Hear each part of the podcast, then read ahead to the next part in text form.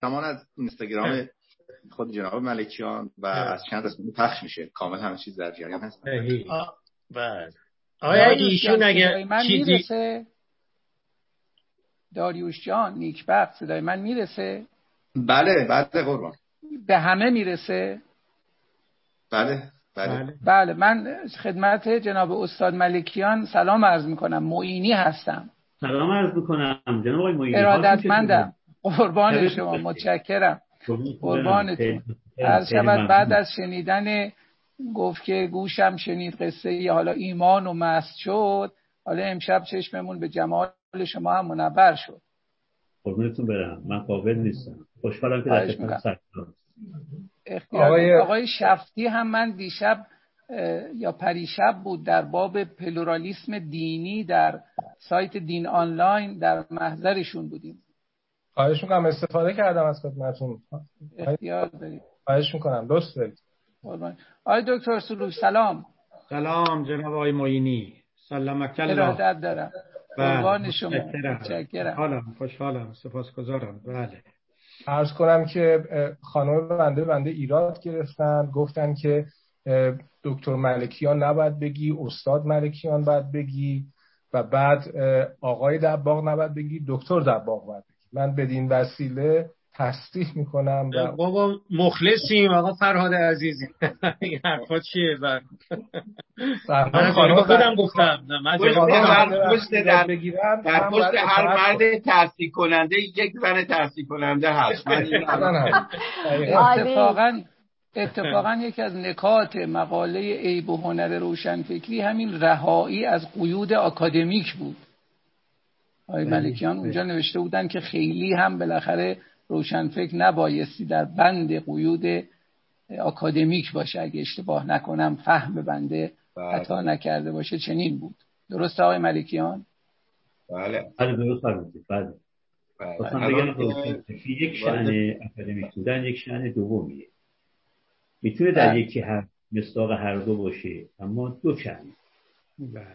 خب من تشکر میکنم از همه دوستانی که خیلی به موقع اومدن. دوستان مشتاق بودن که دیگه ما خیلی تایم از دست ندیم، که دوست استاد عزیز که در ایران هستن هم که خیلی دیر وقت نشه برای خودش. من اگر دوستان اجازه بدن جلسه رو اگر مناسب باشه شروع بکنم. ابتدا حسین جان رو خواستش بکنم که حواسش به حضور غیاب باشه. حسین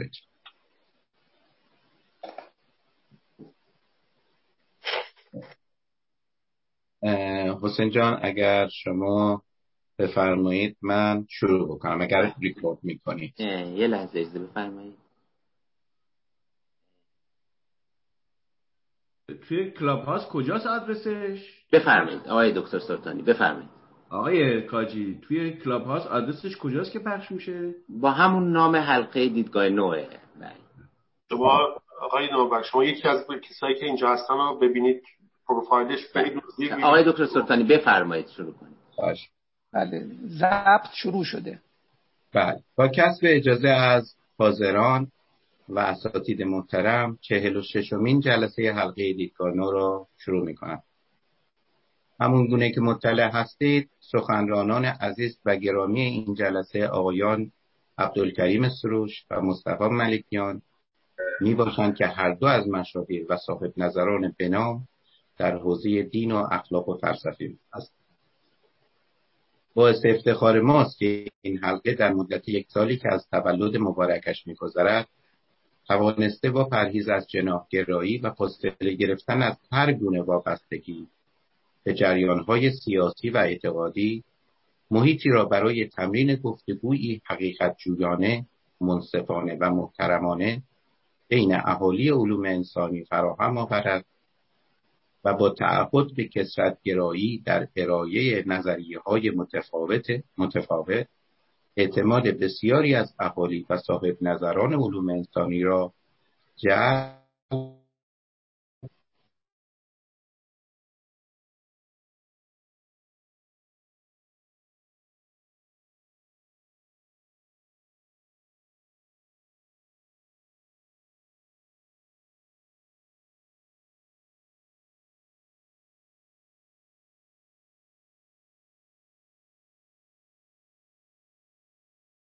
نظر نمی کنم و جلسه را به دوست خوبم و از مدیران حلقه جناب آقای حسین کاجی که مدیریت این حلقه را به عهده داره هم می‌سپارم. حسین جان من در خدمت شما هستم. بله ممنونم آقای دکتر سلطانی. منم مجددا تشکر می‌کنم از همه دوستانی که تو این مدت یک سال به ما کمک کردن برای برگزاری هر چه بهتر این جلسات. مخصوصا از استاد ملکیان و دکتر عبدالکریم سروش تشکر می‌کنم که پذیرفتن و در واقع سخنرانان این جلسه باشن. فکر می‌کنم برای ما بسیار جای افتخار هست و کم پیش میاد گفتگویی در این سطح بین دو تا از برجسته‌ترین روشنفکرای بعد از انقلاب ما و واقعا برای ما جای افتخار و خوشحالی هست. ما همونجور که دوستان مطلع هستن تو ماه اپریل دو تا بحث در مورد روشنفکری داشتیم. جلسه قبلمون که با حضور دکتر احمد صادقی و دکتر مرزاد بروژردی بود پروژه روشنفکری نام چامسکی رو مورد توجه قرار دادیم با تکیه بر یکی از مقاله هایی که اون نوشته بود به نام مسئولیت روشنفکران. جلسه دوم ما که این جلسه هست طبیعتاً بیشتر ما در صدد بودیم ارزیابی داشته باشیم از روشنفکری در ایران با محوریت حقیقت.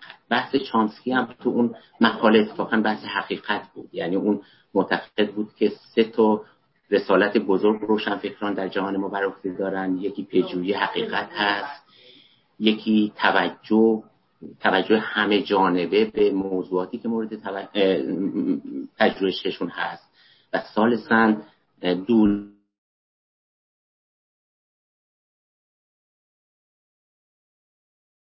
حقیقت جویی خلاصه کنیم. بحث این جلسه همونم رو در واقع ما اختصاص دادیم به روشنفکری و حقیقت.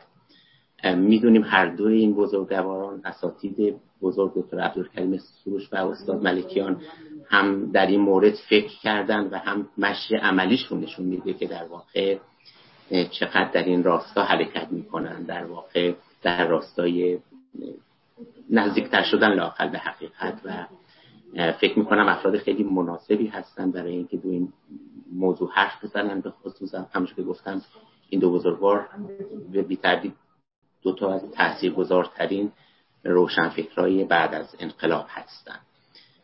خب روشنفکری در میان تیپ‌های مختلفی که ما تو جامعه داریم مثل سیاستمداران، هنرمندان، عالمان، فیلسوفان و حتی تجار و بازرگانان فکر می‌کنم یه تیپ خیلی هیجان انگیز هست. از این بابت که روشنفکران نه تنها بالاخره با اندیشه، با تأمل، با کار نظری مواجه هستند بلکه یه دغدغه دیگه هم دارن و اون دغدغه انسانی است. حالا آنچنان که هم استاد ملکیان و هم دکتر سروش گفتن در واقع درد و درد و دغدغه انسان‌هایی که تو این جهان دارن زندگی می‌کنن یا در یک جامعه خاصی دارن زندگی و همونجور که گفتم هر دوی این بزرگواران تو این زمینه در واقع هم کار نظری کردن و هم مشی عملیشون نشون میده که در واقع در این راستا حرکت میکنن. من بازم تشکر میکنم از حضور این دو بزرگوار تو جلسه‌مون و از آقای استاد ملکیان میخوام که بحث خودشون رو به مدت نیم ساعت شروع کنن. ایشون هم چه در مقاله معروف تحلیل حقیقت و تحلیل مرارت و چه در بحث عیب و هنر روشنفکری وجوه مختلف روشنفکری رو کاویدن، به خصوص بر نسبت روشنفکری و حقیقت دست گذاشتن که مطمئن هستم تو این جلسه هم بهش اشاره خواهند کرد. استاد ملکیان بفرمایید به مدت نیم ساعت، استاد سروش، دکتر عبدالکریم سروش هم به مدت نیم ساعت صحبت میکنن و بعد از اون فکر میکنم نیم ساعت هم وقت داریم که مکالمه و گفتگوی شما رو با دکتر سروش داشته باشیم. استاد ملکیان بفرمایید.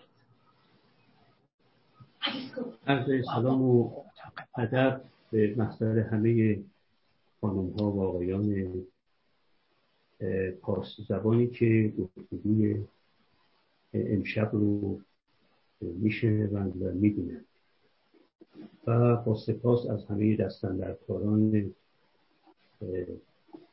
تشکیل این جلسه و مجمع گفتگویی و با عرض سلام مجدد و صمیمانه به محضر جناب آقای دکتر عبدالکریم سروش که من امشب در محضرشون هستم و از نظراتشون و آرایشون استفاده میکنم. حق این بود که جناب آقای دکتر سروش قبل از بنده شروع کنم به سخنان خودشون رو فرمودن و من در زیر سخنان ایشون به کافی عرض بکنم، اما به هر حال تصمیم دوستان بر این بود که بر این شد الان که بنده شروع کنم به سخن گفتن و منم میپذیرم، ولی خب به هر حال به جهت تقدم فضل و به جهت فضل تقدم حق این بود که آقای دکتر سروش ابتدا به سخن کنم. عرض کنم که من در مقاله‌ای که سالها پیش نوشتم تحت عنوان وجوه تراژیک زندگی روشنفکری، در اونجا عرض کردم که روشنفکر از آن رو که روشنفکره، نه از آن رو که ممکنه حتی آکادمیسیان هم باشه و نه از آن رو که علاوه بر آکادمیسیان بودن ممکنه وجوه دیگری هم درش باشه، مثلا ممکنه کنشگر سیاسی هم باشه. فقط روشنفکر از آن هست که روشنفکره به گمان من در واقع باید تقلیل حقیقت بکنه و تقلیل مرارت، یعنی به لحاظ نظری سعیش در این باشه که شهروندان جامعه خودش رو یا اساساً شهروندان جهانی رو با اونجایی که نفوذ و نفاذی داره اگر حقایقی به دست آورده، چه حقایقی که از طریق آموزش و چه حقایقی که از طریق کشف شخصی به دست آورده، چون به هر حال حقایقی که در ذهن هر کسی هست بعضیش از طریق آموزش از دیگران به دست اومده و بعضیش از طریق کندوکاو شخصی خود شخص به دست اومده. به هر حال اگر چیزی رو حقیقت می‌انگارد و تا زمانی که حقیقتش می‌انگاره اینو باید برای هم‌نوعان خودش مکشوف بکنه، برای هم‌نوعان خودش تقریر بکنه. به این عرض می‌کردم تقریر حقیقت یعنی بیان حقیقت، و البته همیشه در این بحث تا آخر هر وقت میگم بیان حقیقت یعنی بیان آنچه که صادقانه و مجدانه به گمان من حقیقت میاد، چون ما در چارچوب ذهن خودمون و در چارچوب تعلیم و تربیت و در چارچوب ژنتیک و در چارچوب‌های فراوانی ما به هر حال کم و بیش به سر می‌بریم. وقتی میگیم حقیقت یعنی آنچه که به گمان ما حقیقت میاد، منتها به شرط این که ما صداقت و جدیتی ورزیده باشیم و با صداقت و جدیت رسیده باشیم. این کار اول که تقریر حقیقتی و امریست به لحاظ ماهیت نظری. کار دوم هم تقلیل مرارته، یعنی کاستن از تلخی زندگی، کاستن از درد و رنج‌های هم‌نوعانم شهر شهر اندان جامعه هم. در همون جا نکته‌ای بنده عرض کرده بودم که خب اینها دو تا آرمانه، یکی تقلیل حقیقت و یکیش تقلیل مرارت. این که گفتم یکی نظری و یکی عملی است، یعنی تقلیل حقیقت به مقام نظر مربوط میشه و تقلیل مرارت به مقام عمل، ولی در عین حال از یک منظر دیگه هر دو کارن. وقتی من تقلیل حقیقت میکنم دارم کاری انجام میدم، وقتی دارم تقلیل مرارتم میکنم دارم کاری انجام میدم. پس از یک منظر هر دو عمل روشن فکرن، اما یک بار عمل نیست که حاصلش در مقام نظر معلوم میشه، یکی به عملی است که حاصلش در مقام فعل معلوم میشه. وقت در اونجا عرض کرده بودم که اگر این دو آرمان با هم تعارض پیدا کردن، یعنی اگر وقتی امر دائر شد بین این که یا من حقیقتی رو تقریر بکنم، حقیقتی رو در میان بگذارم با هم نوعان خودم ولی این حقیقت در گرگوننزشون رو افزایش بفرست. یا برعکس، اگر بخوام در گرگوننزی کاهش پیدا بکنه یا لااقل افزایش پیدا نکنه، باید کتمان کنم حقیقتی رو. یعنی دو تا آرمان با هم یک بازی الاکلنگی داشته باشن که اگر یکی رفت بالا حتما دیگری بیاد پایین و یکی خواست یکی خواست بره بالا حتما دیگری رو باید بیاره پایین. اگر این تعارض پدید آمد چه باید کرد؟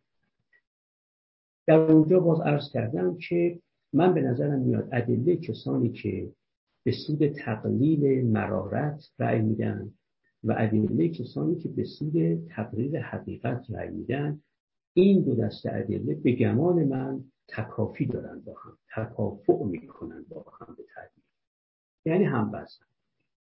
یعنی به نظر من هنوزم بعد از بیست سال از اون تاریخ گذشته هنوزم به نظر من نمیاد که دلیل اقامه شده باشه بر اینکه تقریر حقیقت را قاطعاً بتونه غلبه بده بر تقلیل مرارت یا تقلیل مرارت رو بتونه غلبه بده بر تقریر حقیقت.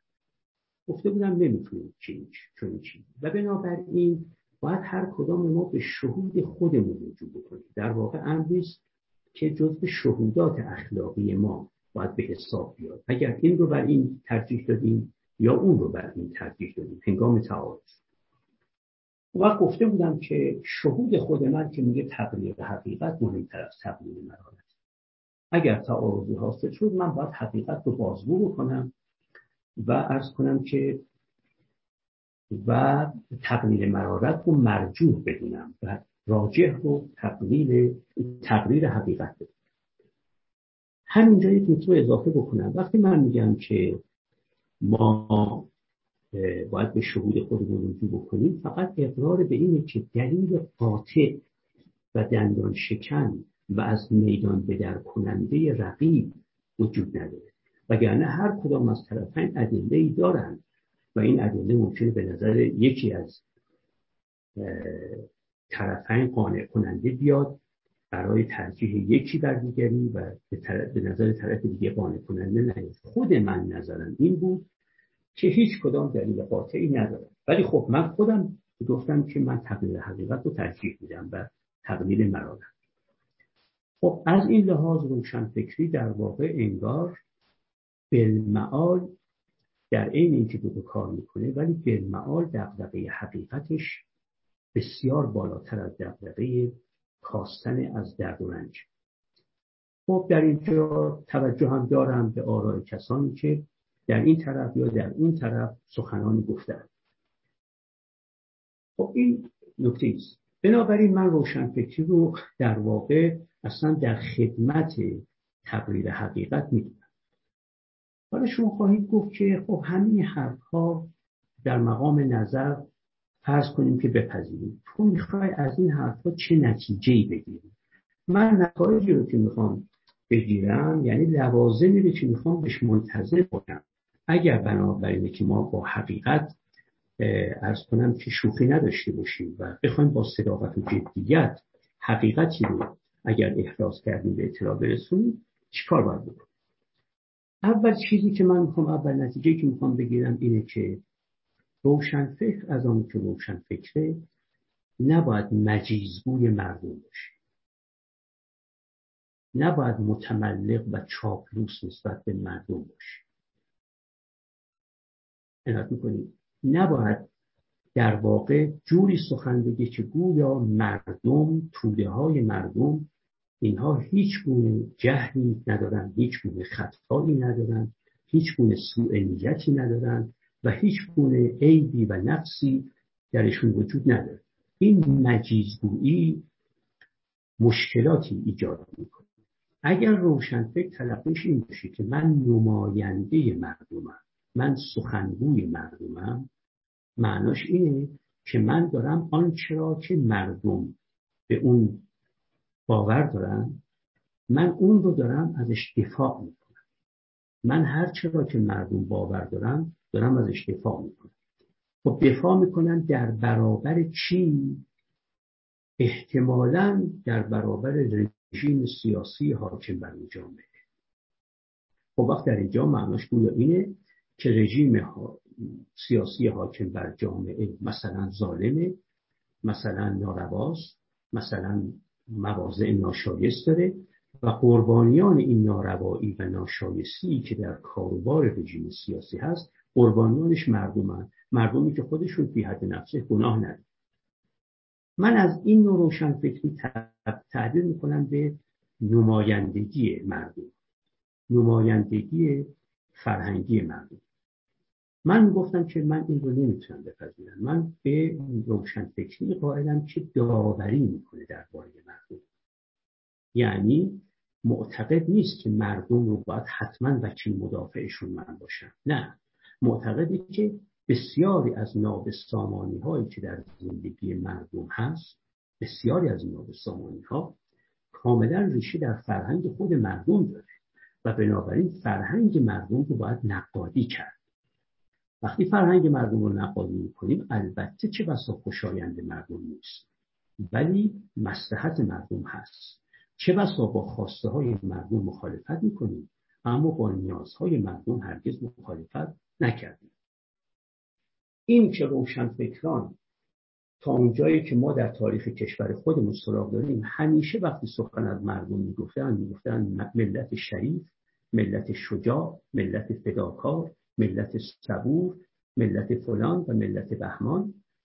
من معتقدم عشق به همین مردم اقتضا میکنه که این القاب رو ما به کار نبریم و بلکه بگیم که چون عاشق شما هستیم ای مردم، نمیخوایم وقتی که خوشایند شما با مصلحتتون ناسازگاره، نمیخوایم خوشایندتون ترجیح بدیم بر مصلحتتون. ما مصلحتتون بر خوشایندتون ترجیح بدیم و مصلحتتون در اینه که اگر در باورهاتون باور کاذبی هست، اینو از ذهنتون بیرون برانیم و تبدیل بکنیم به یک باور صادق. اگر احساسات و عواطف نابجا دارید، این احساسات و عواطف نابجا رو گوشزد کنید تا تبدیل بشن به احساسات و عواطف بجا. و اگر خواسته های نامعقول دارید، کوشش بکنید که خواسته هاتون تبدیل بشن به خواسته های معقول. فرهنگ وقتی من میگم در واقع همین سه تا فقط مرادم.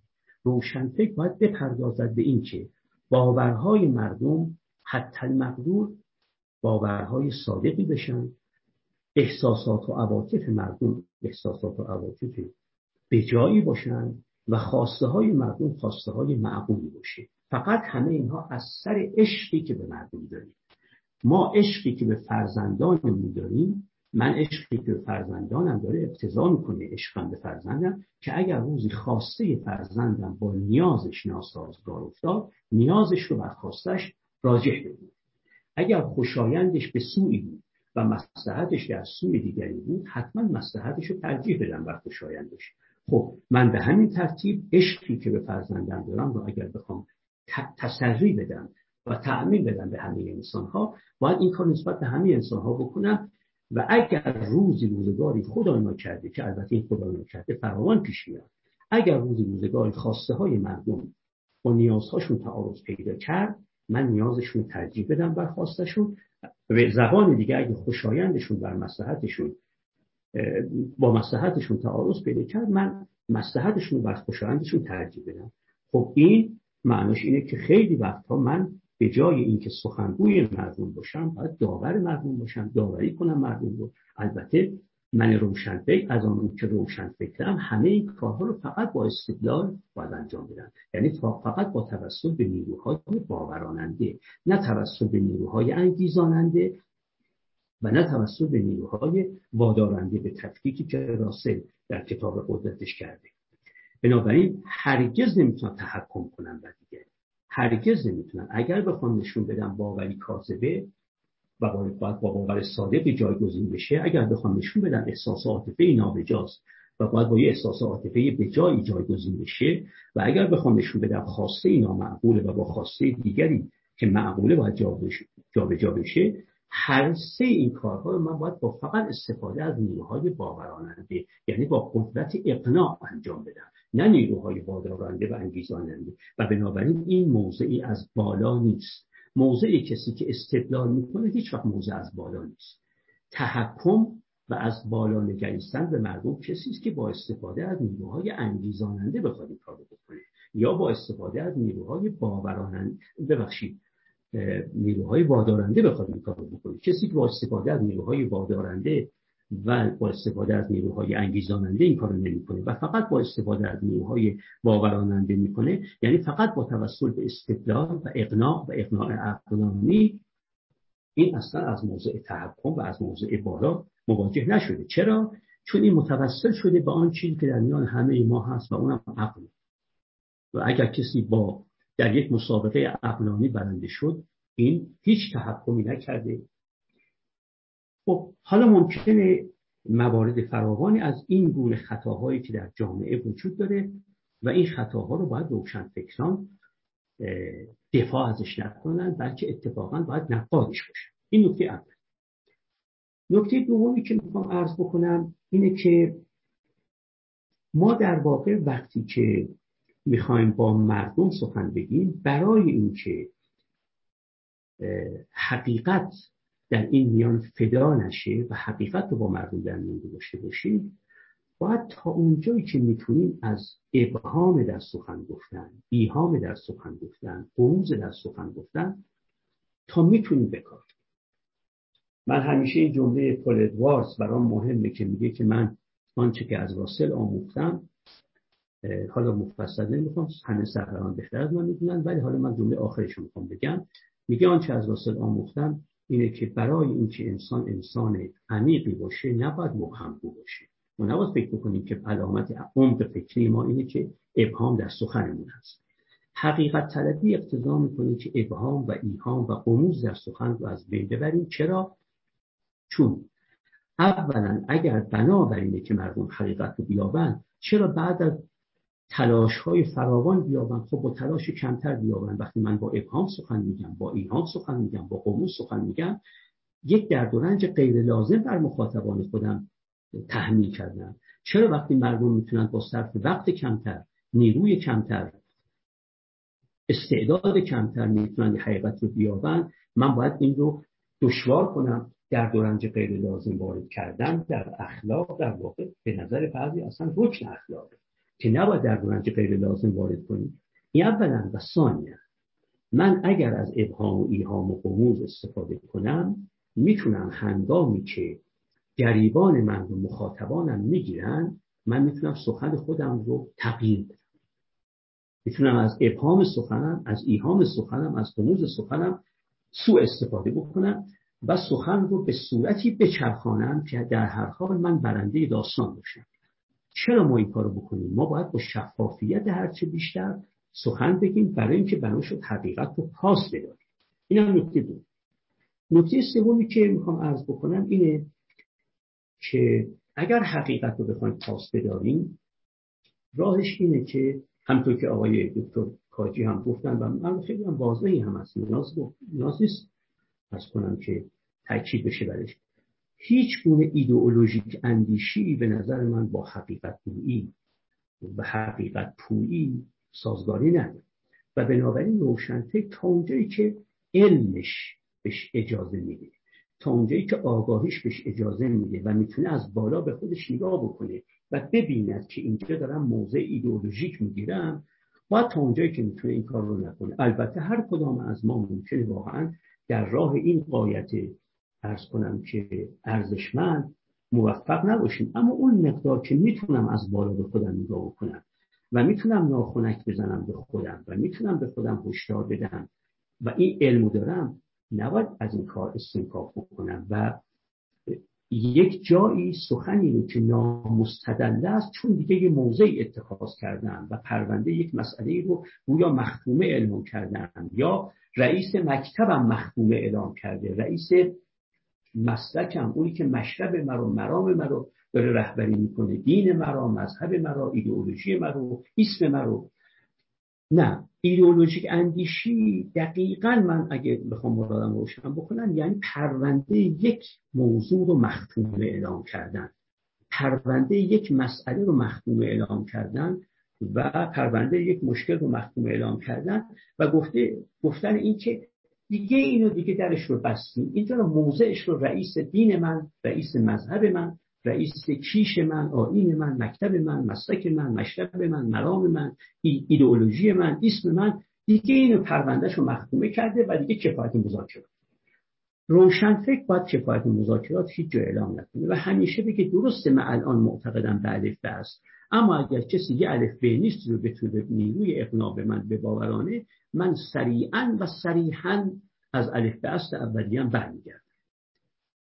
خب از همین جا به نکته بعدی هم برمیخوریم و اون که روشنفکر علاوه بر این که به ایدئولوژی نباید وابستگی داشته باشه، نباید پیوند بزنه شخصیت و منش خودش رو به یک رأی خودش که فکر بکنه اگر این رأی رو پس بگیرم روی شخصیت و منش خودم رو در واقع زیر سؤال بردم به گفته امروزیان، یعنی در معرض شک و شبهه آوردم. نه، دقیقاً اگر روشنفکر برای خودش یک هویت پویا، یک هویت سیار قائل باشه، نه یک هویت پایا، نه یک هویت ایستا، و بگه من یک پویایی رو هویت خودم میدونم و بنابراین هر آنی تا وقتی که به الف به است معتقدم از الف به است با تمام وجودم دفاع میکنم، اما تا وقتی که به حقانیت الف به است معتقدم، به محض اینکه با نیروی اقناع دیگری تونست من رو مجاب کنه که الف به است نادرسته و الف به است رو از دست من گرفت و نقیض این گزاره رو به من داد یا ضد این گزاره به من داد، من بلافاصله همون فداکاری و حمیت و غیرتی که می‌ورزیدم نسبت به الف به است اولیه الان می‌ورزم نسبت به الف به نیست یا نسبت به بعضی از الف‌ها به نیستن یا هر گزاره دیگه‌ای که ضد این گزاره باشه یا نقیض این گزاره باشه.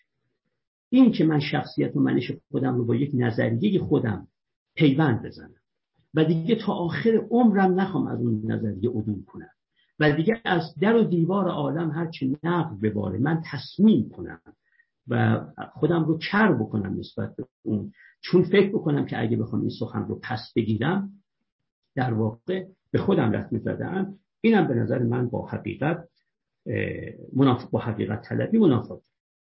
نکته دیگری که باز با حقیقت طلبی منافق داره اینه که من به جای این که یک نکته‌ای رو از دید گویندش به مردم شرح و تفهیم کنم و بعد اگر مخالفم بگم گوینده این رو گفته ولی من با این گفته مخالفم. توجه میکنید؟ گفتند، البته منم اصلا در تاریخ هیچ فوق‌الرویتی ندارم، میگن که گفتند که امام محمد رازی شرمندم فخرالدین رازی گاهی میگفت که ایها الناس، مردم، محمد تازی چنین میگوید اما محمد رازی چنین.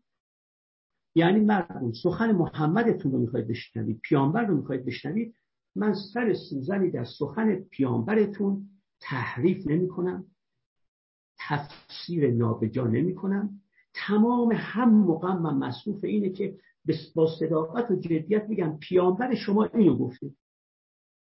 بعدم البته اگر به فرض با سخن پیامبرتون مخالفم میگم ولی من با این سخن مخالفم، حالا هر کسی که میخواد پیرو محمد تازی باشه بره دنبال اون سخن، اگر کسی هم این گوشه و کنار خواست پیرو محمد رازی باشه بیاد این.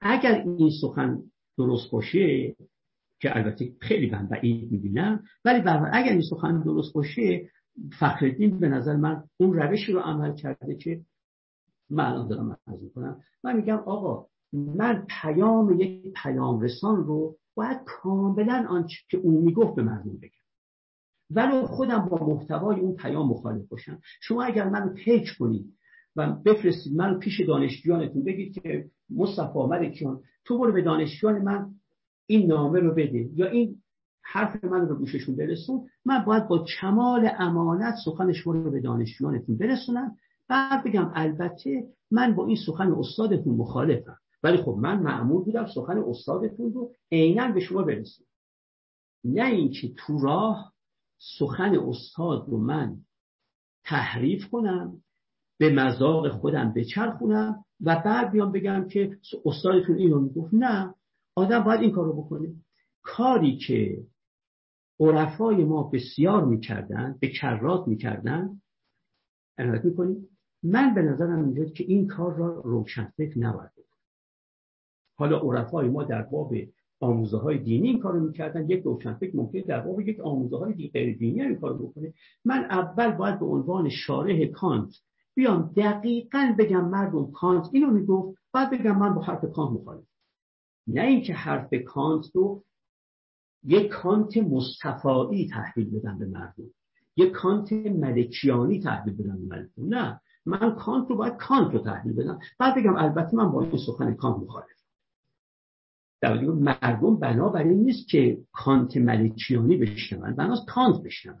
خب وقت بعد البته من میام میگم که من با این سخن کانت یا موافقم یا مخالفم. من فکر میکنم که این کارم اقتضای حقیقت طلبی.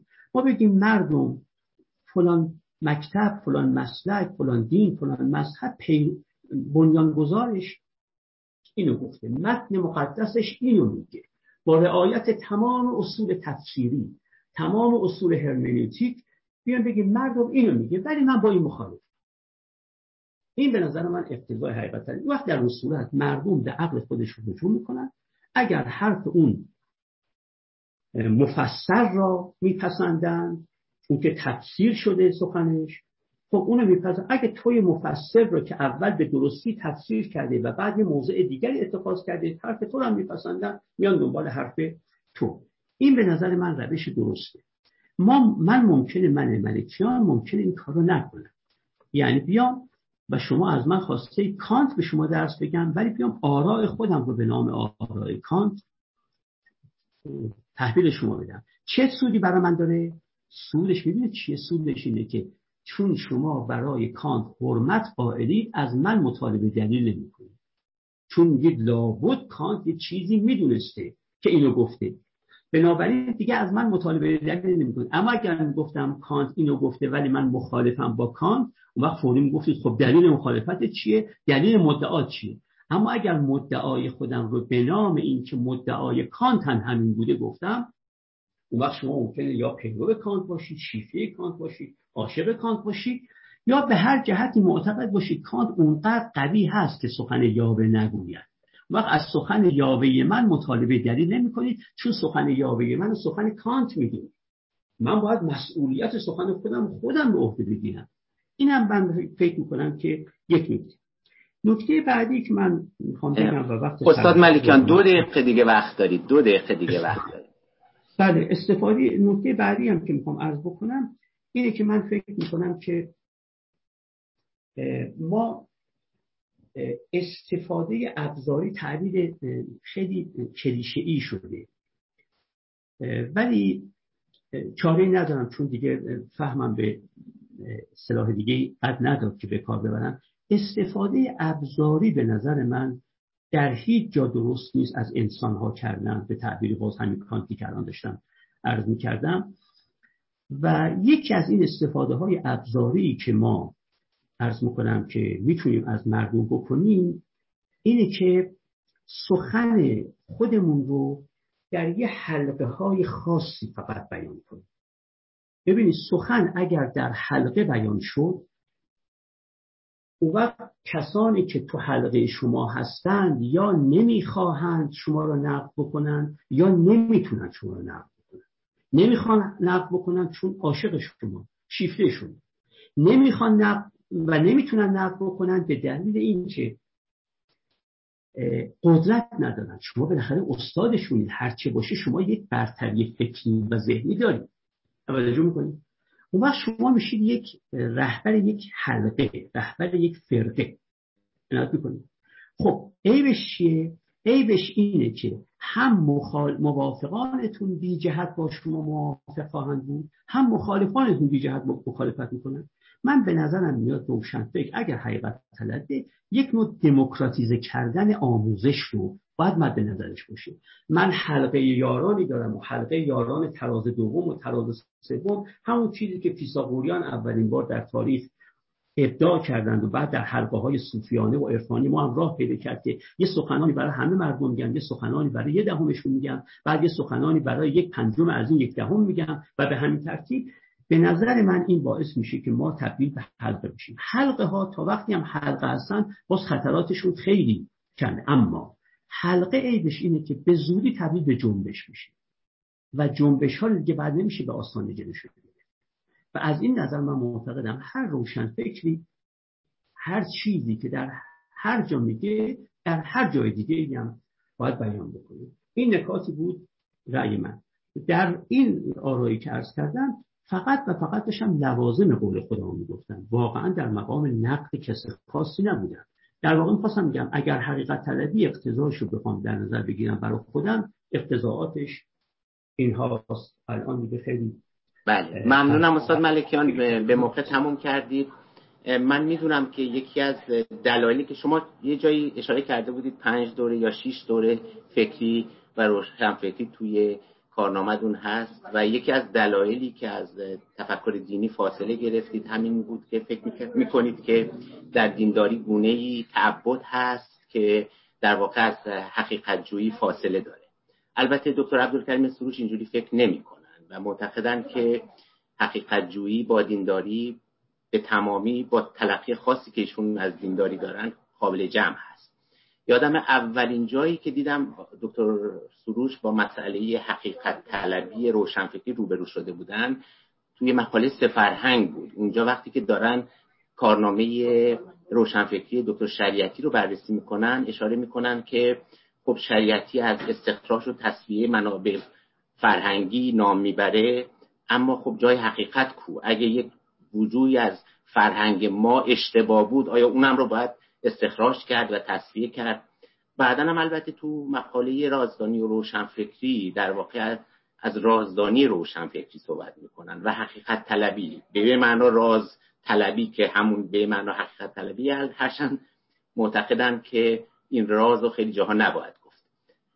فکر میکنم ایشون هم حرفای خیلی شنیدنی دارن، هرشن که همونجور که گفتم یه جایی و اون جایی که مسئله دین هست راه شما و راه دکتر عبدالکریم سروش جدا میشه. دوست داریم به مدت سی دقیقه نظر ایشون هم رو بشنویم و بعداً انشالله شاهد گفتگو شما با ایشون باشیم. آقای دکتر سروش بفرمایید. بسم الله الرحمن الرحیم. آقای دکتر امکان داره یه ذره بلندتر صحبت کنید؟ بله دارم همین کار رو میکنم ببینم که چگونه است. الان صدای من خوبه؟ بله بهتر شد، ولی یه ذره بلندتر صحبت کنید چون دوستان توی کلاب هاوس هم اشاره کردن که صحبت‌های صدا یه ذره کیفیتش خوب نیست. اگه بلندتر صحبت کنید که دوستان راحت‌تر بشنوند. با درود به همه عزیزان و دوستان و مستمعان حاضر و غائب در کلاب هاوس یا کباب هاوس که به تدریج به این طرف می رود. عرض به حضورتون که از سخنان استاد بزرگوار جناب آقای ملکیان محظوظ شدیم و بنده هم شدم و تأکید مجددی فرمودند بر آنچه که قبلا فرموده بودند. بنده البته در باب روشنفکری و روشنفکری دینی کم ننوشتم، عزیزان لاجرم مستحضرند. شاید آخرین اونها همون مصاحبه‌ای بود که با زیتون داشتم در هفتادمین سال تولد بنده و در اونجا نکته های نسبتاً تازه‌ای رو هم در نسبت میان روشنفکری و دین آوردم. البته الان بران سر نیستم که روشنفکری دینی رو مطرح کنم یا تعریف کنم یا دفاع کنم الی آخر. در چارچوب همین بحث روشنفکری و حقیقت خواهم ماند. من عرض کنم که من هر دو مفهوم برام مبهم متاسفانه و لذا اینجا بیشتر به رفع ابهام می‌کوشم. من تعریف روشنفکری را هنوز نمی‌دانم. حقیقت هم اونچنان که باید و شاید بر من آشکار نیست به توضیحی که خواهم گفت و لذا اینکه بیایم و پرده برداری کنم از رابطه میان روشنفکر یا روشنفکری و حقیقت ناتوانم و کاری نیست که به راحتی بتوانم انجام بدم. خیلی ها گفتن، استاد هم اکنون در فرمایششون آوردند که کار روشنفکر تقلیل مرارت است و تقریر حقیقت. من البته از راه فضولی به ایشون میگم برای اینکه این قافیه خیلی بهتر درست بشه تقلیل تقریر حقیقت بفرمایند و تق... تقلیل مشقت، که در هر دوتا اون قطع آمده باشد. ولی البته چون مبدع این اصطلاح خود ایشانن، گفتش که مثنوی را چون تو مبدع بوده ای، گر فوزون گردد تو اش افزوده ای، اگرم بخواد میتونید دست ببرید در باری. ایشان هم فرمودند و دیگران هم گفتند قصه حقیقت رو. من قبل از اینکه به حقیقت برسم، واقعا وقتی که جناب ملکیان یا دیگران میفرمایند که کار روشنفکری، کار روشنفکر تقریر حقیقت است و تقلیل مرارت، من از خودم میپرسم که کیو میگن روشنفکر؟ یعنی کی؟ چون ابتدا فرض شده است که یه موجوداتی، یه فرقه، یه گروهی به نام روشنفکر وجود دارن. حالا ما فونکسیون اونها رو، وظیفه اونها رو و بهترین کاری رو که میتونن انجام بدن تعریف میکنیم. اگر که تقلیل مرارت در نظر ایشان، حالا مثالهای دیگه هم میتونم بزنم، من الان در مقام نقد نظر ایشون نیستم، فقط از باب مثال اونها رو اختیار میکنم. اگر تقلیل مرارت و تقریر حقیقت جزء تعریف روشنفکری باشه، اونگاه این یک توتولوژی بیش نیست. اگر که جزء تعریف روشنفکری نباشه، اونگاه ما باید ابتدا روشنفکر رو معین کنیم که کیست و بعد بگوییم ای کسانی که چنین تعریفی دارید و چنین مشخصات و اوصافی دارید، بر شما باد به اینکه تقلیل مرارت کنید و تقریر حقیقت. در غیر این صورت این سخنان در هم مندمج می شوند و تداخل مغالطه انگیزی پدید خواهد آمد. من این رو در باب عموم تعاریف روشنفکری، اینکه روشنفکر باید پنجه در پنجه قدرت بیفکند، روشنفکر باید ریگ گف کفش جامعه باشد، روشنفکر باید بیدارگر باشد، روشنفکر باید با دروغ و فساد و ظلم مبارزه بکند و غیره و غیره. من همیشه از خودم میپرسم که منظور کیه؟ روشنفکر کیه که این کارا رو باید بکنه؟ لابد ما اول معین کردیم و بعد حالا داریم وظایفش رو برمیشماریم، در حالی که همون اول ماجرا پر از ابهام است. اگر غرض ما از روشنفکر درس خونده ها باشه، من معنی جمله رو میفهمم، درس خونده ها این وظایف رو دارن. اگر منظور دینداران باشه، من باز معنی جمله رو میفهمم، دیندارا باید این کارا رو بکنن.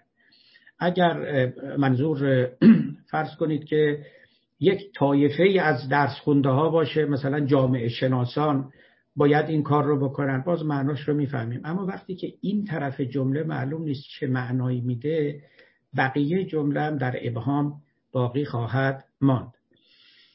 من در واقع میخوام این رو عرض بکنم که روشنفکر خیلی معنای روشنی نداره، علی رغم اینکه در روشنفکر روشن به کار رفته، اما فکر روشنی در اینجا وجود نداره. ما برای اینکه بدانیم که روشنفکر کیست که از تعاریف باید بگذریم. این تعاریف بسیار ارائه شدند و همه نه جامع بودند و نه مانع و تکلیف ما را هم روشن نکردند. ما باید نگاه کنیم، یعنی به طریق نومینالیستی، به طریق تجربی ببینیم چه کسانی روشنفکر خوانده شده اند علالعموم، مصادیق اتم و اهمشون رو برگیریم و روشنفکران رو اونجوری تعریف کنیم. از پیش خودمون روشنفکر اینه، بعد وظیفش آنه. به گمان من این هیچ اختلافی رو از میان بر نخواهد داشت. ببینید، من مثال میزنم همین مثال، یعنی بیان جناب آقای ملکیان که روشنفکر وظیفش باید تقلیل مرارت و تقریر حقیقت باشه، اینو در جای دیگر هم عرض کرده بودم. خب تعریف ایشون مانع نیست، یعنی دیگرانی رو هم که احتمالا روشنفکر محسوب نمیشوند در بر میگیره. یعنی کیا؟ یعنی طبیبان. مثلا طبیبان کارشون هم تقریر مر... تقلیل مرارت، هم تقریر حقیقت، هم باید حقیقت رو به بیماران بگن که شما بیماریتون چیه، هم باید تقلیل مرارت بدن. اپیدمیولوژیستا همینطورن، کسانی که در فکر محیط زیستن همینطورن، اینا همشون وقت جزو روشنفکرا در میان. من اتفاقا نه تنها مشکلی با این ندارم، بلکه میگم خیلی خوبه این، برای اینکه این نشون میده که روشنفکر خیلی دایره وسیع تری داره. یه عده خاصی نیستن که ما اونها رو مورد خطاب قرار بدیم و بگیم که شما وظیفتون اینه، چون وظیفه کن کار خوبی است تقریر حقیقت و کار خوبی است تقلیل مرارت. هر کی این کارو بکنه روشن فکره. بنابراین طبیبان هم روشن فکرن، کسانی که به دنبال بهبود محیط زیستن اونا هم روشن فکرن، کسانی که مبارزه با ظلم میکنن اونا هم روشن فکرن، کسانی که دانشی از دانشها رو در این جهان میپراکنن، فرق نمیکنه. یه فیزیکدان به معنا روشن فکر میشه، یه شیمیدان. چرا؟ برای اینکه این کار شیمیدان اولا تقریر حقیقت میکنه، پاره های از قوانین طبیعت رو کشف میکنه، بعدم در خدمت آدمیان قرار میده، یعنی با او دارو میسازن و بیماران رو شفا میبخشن. یک فیزیکدان همینطور است، یک جامعه شناس همینطور. میخوام بگم اتفاقا روشنفکری یک وظیفه عام است. عموم کسانی که دلسوز مردمن، داشته هاشون رو، این داشته هاشون علمی باشه یا غیر علمی، خرج این دلسوزی و شفقت بر خلق میکنن، همشون روشن فکرن. لذا ما نباید بیایم و یه گروه خاصی رو معین کنیم، نام بگذاریم، تعریف کنیم، محدوده بدیم و بعد بگوییم که حالا این گروه آیا به وظیفهشون عمل میکنن یا به وظیفهشون عمل نمیکنن. در جلسه قبل که دو تا استاد بزرگوار در این زمینه صحبت میکردن، بگفتن روشنفکرها دیگه رفتن در دانشگاه ها خزیدن، خرشون از پل گذشته، تینیورشیپ دارن، استخدام رسمی شده ان، حقوق روشن دارن، دغدغه آینده و خانواده ندارن، اینا حالا باید بیان مسئولیت خودشون رو ایفا بکنن. صحبت من این بود که اینجا ظاهرا روشنفکرها به درس خونده ها دارن میگن، کسانی که درس خوندن، مدرکی گرفتن، تو دانشگاه استخدام شدن، حالا باید بیان مسئولیت خودشون رو ایفا بکنن. یعنی روشنفکر اونجا درست گویی که اطلاق شد بر درس خوانده ها. من میخوام عرض بکنم که احتمالاً قصه خیلی فراتر از اینه و این روشنفکری یک دایره بسیار بزرگی است که خیلی‌ها رو در بر میگیره. همین که شما داشته‌ای دارید و این داشتتون رو میخواید خرج مردم بکنید، دلسوزانه و مشفقانه و صادقانه، شما وارد عالم روشنفکری شده اید و البته هر کسی به اندازه خودش و علی قدر مراتب هم، افراد میتوانند، طبیب میتواند و دیگران هم میتوانند. اما بریم سراغ حقیقت. این مسئله است که به نظر من خیلی مهمه و سوال هم در همینجاست. خب حقیقت رو باید گفت، کدوم حقیقت رو؟ سوال من این است، ببینید طبیب حقیقت طبی میگه، فیزیک فیزیکدان حقیقت فیزیکی میگه، عالم دین حقیقت دینی میگه. کدوم حقیقت رو باید گفت تا اینکه شخص روشنفکر محسوب بشه یا وظیفه اوست که بگوید؟ من ممکنه حقیقت دیگری رو حقیقت ندانم، او ممکنه حقیقت من رو حقیقت نداند. در این صورت چگونه میتوان از مردم خواست که حقیقت رو بگویند؟ دومی که حقیقت‌های نظری رو بگویند یا حقیقت‌های عملی رو بگویند. ما حقیقت‌های نظری داریم، همونطور که فیزیک داریم، فلسفه داریم و غیره، هممون میدونیم. حقیقت‌های عملی هم داریم، یعنی چه چیز خوب است، چه چیز بد است، کدام چیز وظیفه بنده است، کدام چیز وظیفه من نیست، در مقابل چه چیز موضع بگیرم، در مقابل چه چیز موضع نگیرم. من روشن فکر به اصطلاح کدوم دستی از این حقایق رو بگویم تا اینکه وظیفه من به منزله یک حقیقتگو به خوبی ایفا و اجرا شده باشد. دست به گفتن هر حقیقتی بزنم جایز است، یا اینکه با این حقیقت گویا وقت مردم ممکنه بگیرم، یعنی خیال کنم دارم حقیقت میگم، یا افسانه بگم و یا حقیقت‌های بیراه و بیکار و بیهوده و بیفایده. کدوم حقیقت باید گفته بشه؟ این باز یه نکته‌ای است که بعد روش وقتی ما بحث روشنفکری و حقیقت رو می‌کنیم، بعد بگیم کدام حقیقت. نکته بعد این که بیان حقیقت با کدام هزینه. آخه گفتن هر حقیقتی با گفتن حقیقتی دیگری هزینه مساوی نداره.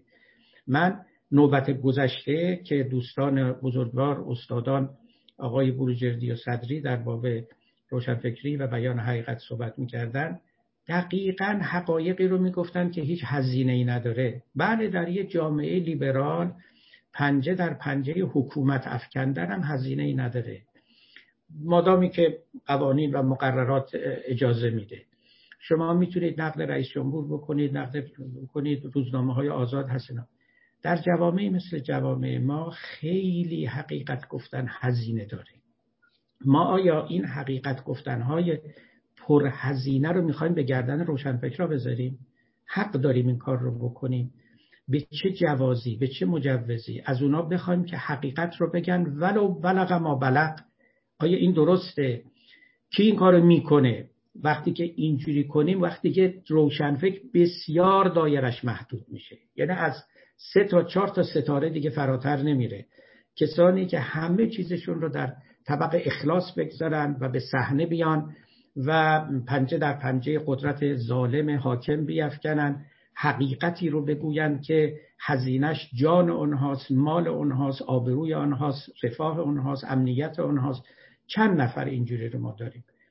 میمونه کی؟ میمونه شریعتی، میمونه مهندس بازرگان، میمونه فرض کنید که در سطح بزرگتری من نمیدونم کیو بگم، مثلا سید جمال اسد آبادی، و الا حتی شما روی راسل و سارتر اگر انگشت بگذارید به منزله روشنفکران بسیار شاخص و نامدار و مسئول، اونا هم چنین کاری نکردن، این همه هزینه ندادن. بنابراین وقتی که میگیم روشنفکر باید حقیقت رو بگه، یا حالا باید و نباید کاری نداریم، نسبت میان روشنفکری و حقیقت کدام است، باید بگیم کدوم حقیقت با کدوم هزینه، در کدام جامعه، در کدام کانتکست، با کدام مخاطبان. تا اینها رو ما روشن نکردیم، به نظر من تکلیف روشنفکری و حقیقت رو روشن نکردیم.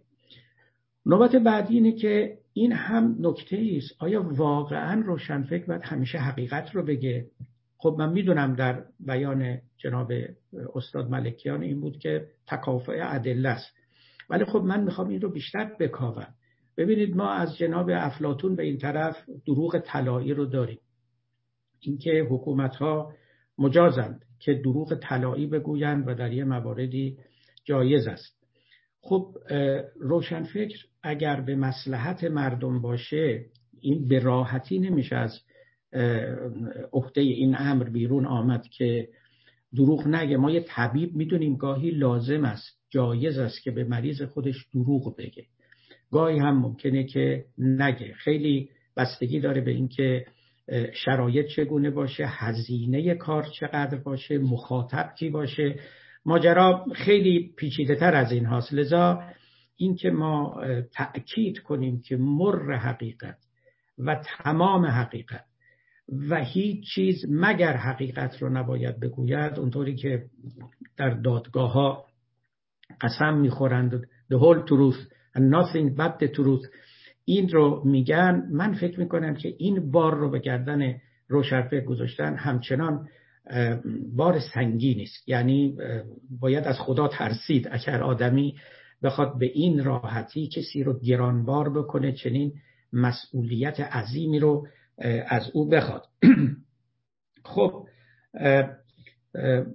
حالا میرم سراغ بحث این که روشنفکر به دلیل روشنفکر بودن آیا نباید پابند هیچ چیزی و هیچ مکتبی باشه. من البته اینجا قبول دارم این نکته رو که عاقلان، بازم من کلمه روشنفکر به کار نمیبرم، ضرورت نداره، عاقلان به حکم عقل باید عقل را آزاد بگذارن، تا اونجایی که عقلشان اجازه میدهد چیزی رو بپذیرند و اونجایی هم که اجازه نمیدهد یا دلیل بر نفیش دارن نفی کنن، اجازه هم نمیدهد در به قول ابن سینا در بوته اجمال و تعویق بگذارن، یا بقعه امکان به قول او، کل ما قرع السمعک فذره فی بقعه الامکان ما لم تزد عنک قاطع البرهان، هر چه به سمعت رسید اون رو در بقعه امکان بگذار، یعنی بگو شاید درست باشد و شاید نادرست، مادامی که دلیلی بر نفیش نداره. این به حکم عقلانیت هست، درسته. اما سخن من این استش که همین عقلانیت، شما باز به هم روشنفکران نگاه کنید که گفتیم، مثلا آقای سارتر سارتر واقعا هیچ پیشفرضی نداشت در کار خودش، هیچ اعتقاد پیشین نداشت. خب قائل به مسئولیت بود که آدمی مسئولیت داره. اگزیستانسیالیست بود، اگزیستانسیالیسم خودش رو در روشنفکری خودش مدخلیت میداد. من نمیگم که اون رو نمیخواست، با دو دستی چسبیده بود، ولی ظاهرا تا آخر عمرم چسبید. ایشون قائل به حسن و قبح بود. ببینید مثلا من خود جناب ملکیان عزیز که اینجا هستن میتوانن بهترین مخاطب من باشن. تقریر حقیقت نیکوست، تقلیل مرارت نیکوست. لذا ایشون قائلن به یک حسن و قبحی جلوتر از اینکه وظیفه روشنفکر رو بیان کنن یا بیان نکنن. وقتی هم که قائلن به یه حسن قبح، لازرم قائل به یه مکتب اخلاقی هم که توی اون مکتب اخلاقی حسن قبح به نحو خاصی تعریف شده و از مصادیقش تقریر حقیقت است و تقلیل مرارت، و این مکتب اخلاقی رو از میان چندین مکتب اخلاقی دیگه برگرفتن و برگزیدن و مبنای عمل و مبنای داوری قرار دادن. و هر شخص عاقلی این چنین است و هر شخص متفکری این چنین است، نمیتونه بدون این چارچوبا کار بکنه. لذا اینکه ما بگیم اصلا چارچوب نداشته باشید، گمان نمی کنم هیچ کسی قائل به این قول باشه، چون چنین چیزی شدنی نیست، چنین خواسته‌ای خواستنی نیست. ما بله باید بگیم که دوگماتیک نباشید در مورد اونچه که دارید، این بسیار عالیه. دوگماتیک نباشید یعنی همین مکتب اخلاقی رو که قبول دارید، همین تعریفی از حسن و قبح رو که قبول دارید، همین مفهوم مسئولیت رو که قبول دارید، همین مفهوم حقیقت رو که قبول دارید باشه داشته باشید. بدون اینا که نمیتونید قدم از قدم بردارید، اما آماده تغییرش هم باشید. ما وقتی که میگیم بیایم حقیقت رو بگیم، با حقیقت چند تا تعریف داره در مکاتب مختلف فلسفی و منطقی، با کدوم تعریف و حقیقت رو میخوایم بگیم؟ لابد یکی از اینها رو برگزیدیم دیگه. بدون اینا که ما نمیتونیم قدم از قدم برداریم. البته بنده میتوانم فردا تعریفم از حقیقت عوض کنم، فهمم رو عوض کنم، فهمم رو از حسن و قبح و اخلاق عوض بکنم و بسی چیزهای دیگه. لب سخنان من تا اینجا این هستش که روشنفکری یک دایره خیلی وسیعی داره. عالمان رو دربر میگیره، فیلسوفان رو دربر میگیره و طبیبان رو دربر میگیره، فعالان اجتماعی رو دربر میگیره، پرستاران رو دربر میگیره، علا قدر مراتبهم. و اینکه اینا رو توی یه گروه مشخصی ما بیایم جا بدیم و محدود کنیم و در قفسی بگذاریم، چندان با یعنی معتبر شمرده نمی شود و نمی توان از او دفاع کرد. ثانیاً هر یکی از اینا حقیقتی رو بیان می کنند و حقیقت‌های واحدی ما نداریم که همه رو دور او جمع کنیم بگیم شما بیاین اینا رو بیان بکنیم. ثالثاً این که لزوماً حقیقت یگانه نیست. بعد هم اینکه کدوم حقیقت با کدام هزینه، اینا هر کدومش اصناف بحث ها رو در پیش میاره. اما من میخوام بگم که روشنفکری در دوران جدید، دوران مدرن، واقعا به غایت مشکل تر شده، به خاطر اینکه حقیقت اصلا ناپیدا شده. ما تو دوران پست مدرن داریم زندگی میکنیم. خیلی جرأت میخواد سخن از حقیقت گفتن. شاید یه روزی روزگاری به راحتی می توانستیم اسم حقیقت ببریم. امروز به قول ریچارد رورتی می گفت که در دوران قرون وسطا دین معیار همه چیز بود، به تعبیر او خدا بود. در دوران مدرن عقل خداست و در دوران پست مدرن هیچ خدایی وجود نداره. یعنی همه معیارها فرو ریخته است. اصلا پست مدرنیسم با حمله به عقل و عقلانیت شروع شد، از این طریق که ما انواع عقلانیت داریم. لذا انواع حقیقت داریم، یه پلورالیتی of reasons و rationalities و modernities و همه این، از این پلورالیزمی که توی پست مدرنیسم نهفته است که همه اینها رو فرا میگیره. لذا سخن از عقلانیت و به تبع او از حقیقت و به تبع او از روشنفکری گفتن کار رو خیلی دشوار کرده. خب نتیجه‌ای که من میخوام بگیرم چیه؟ وقت زیادی هم برای من ظاهرا نمونده. بله آقای دکتر چهار دقیقه دیگه وقت دارید. چه عالی، چقدرم عالی. بنده شاید هم شش دقیقه، ببخشید چون دو دقیقه من هست. شش دقیقه دیگه وقت. من چونه نمیزنم دیگه، صحبت هم تقریبا رو به پایانه. حرف من این است که روشنفکری اسانس نداره، ماهیتی نداره، لذا تعریفی نداره، بلکه اونقدر بی اسانس و بی ماهیته که، یا این ماهیت اونقدر فراخه که بسیاری از افراد رو فرا میگیره و هر کسی به یک معنا تو جامعه وظیفه روشنگو فکری و روشنگری داره، علا قدر مراتبه هم چیز خاصی نیست. دوم این که حقیقت بسیار پوشیده تر و پنهانتر و متکثرتر از آن است که ما از کسانی بخواهیم که همه حقیقت رو بگویند. حقیقت ها خیلی متنوعن و بعدم پوشیدن و بعدم بیان بعضی از اونا هزینه داره، هزینه های بالا داره. باز از همگان نمیتوان خواست که این رابطه تعهدشون با حقیقت رو همه جا روشن نگه دارن. سوم این که حقیقت واقعا اونچنان که میپنداریم روشن نیست، روشن نیست و حتی در علوم، علوم به اصطلاح مثبته و علوم پوزیتیو اونقدر روشن نیست، چه جای بحث‌های اخلاقی، بحث‌های فلسفی، بحث‌های تئولوژیک، این جاها که دیگه خیلی کمتر. و لذا دیگران رو متهم کردن به اینکه حقیقت رو نگفتی یا مراعات انصاف نکردی، دیگه اینا وارد یه بحث‌های نسبتاً جدلی و شخصی خواهد شد که به نظر من سودی نداره بلکه زیان داره. و بعدم این که چارچوب داشتن فکر یک روشنفکر اتفاقاً خیلی خوبه. ما باید از روشنفکران، اونایی که مدعیان، بخوایم چارچوباشون رو بیان کنن، نگیم که این چارچوباتون رو کنار بگذارید، این چیز درستی نیست، این شدنی نیست. بیان کنن که چارچوب‌های فکری ما اینه، تا مورد انتقاد قرار بگیره و پخته‌تر بشه. عرض می شود که در مورد اینکه حالا وظیفه چیست، وظیفه این است که هر کسی به وظیفه خودش عمل بکنه تو این دنیا. اونی که برای او تربیت شده، برای او بار اومده، اگر فیلسوفه، اگر پرستاره، اگر طبیبه، اگر فیزیکدانه، اگر جامعه شناس است، و به وظیفه خودش عمل بکنه، وظیفه‌ای که براش شدنیه. در این حال ما ارج می‌گذاریم روشنفکرانی رو که حقیقتاً هزینه می‌کنن برای کار خودشون.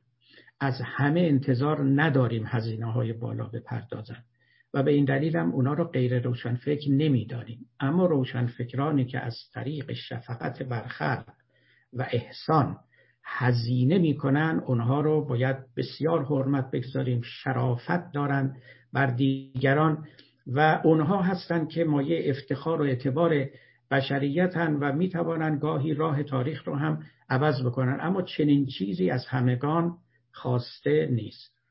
و السلام علیکم. خیلی ممنون آقای دکتر سروش، به موقع تموم کردید. نکاتی که گفتید همه فکر میکنم چند تا نکته اساسی بود، ذیل یک نکته مهم و اونم اینه که آقای استاد ملکیان از گونه اسنشیالیسم، البته ذاتگرایی نامی حالا پسالاکی دفاع میکنن که به نظر شما قابل دفاع نیست، چون که عقلانیت به جد تابع فرهنگ و جامعه است و ایشون تعریفی که از عقلانیت ارائه میکنن سعی میکنه که این جنبه‌های زیاد غیر معرفتی دخیل در معرفت رو، آنچنان که کوهاین میگفت، در واقع چنان این شاخه‌های معرفتی ما و منابع معرفتی ما در هم تنیده است و چنان با بافت و بستر فرهنگی عجین است که جدا کردن یه چیزی مثلا مثل عقلانیت شاید جدا نباشه، جدا کردنش کار راحتی نباشه. ولی استاد ملکیان مثل که قائل به این نیستن و به نظرم راه شما برایشون همینجا از هم جدا میشه و فکر میکنم حرفایی دارن که میزنن و طبیعتا شما هم جوابشون رو خواهید داد و این گفتگویی به مدت نیم ساعت خواهید میتونیم داشته باشیم. استاد ملکیان بفرمایید. استاد ملکیان شما قطعه، صداتون قطعه.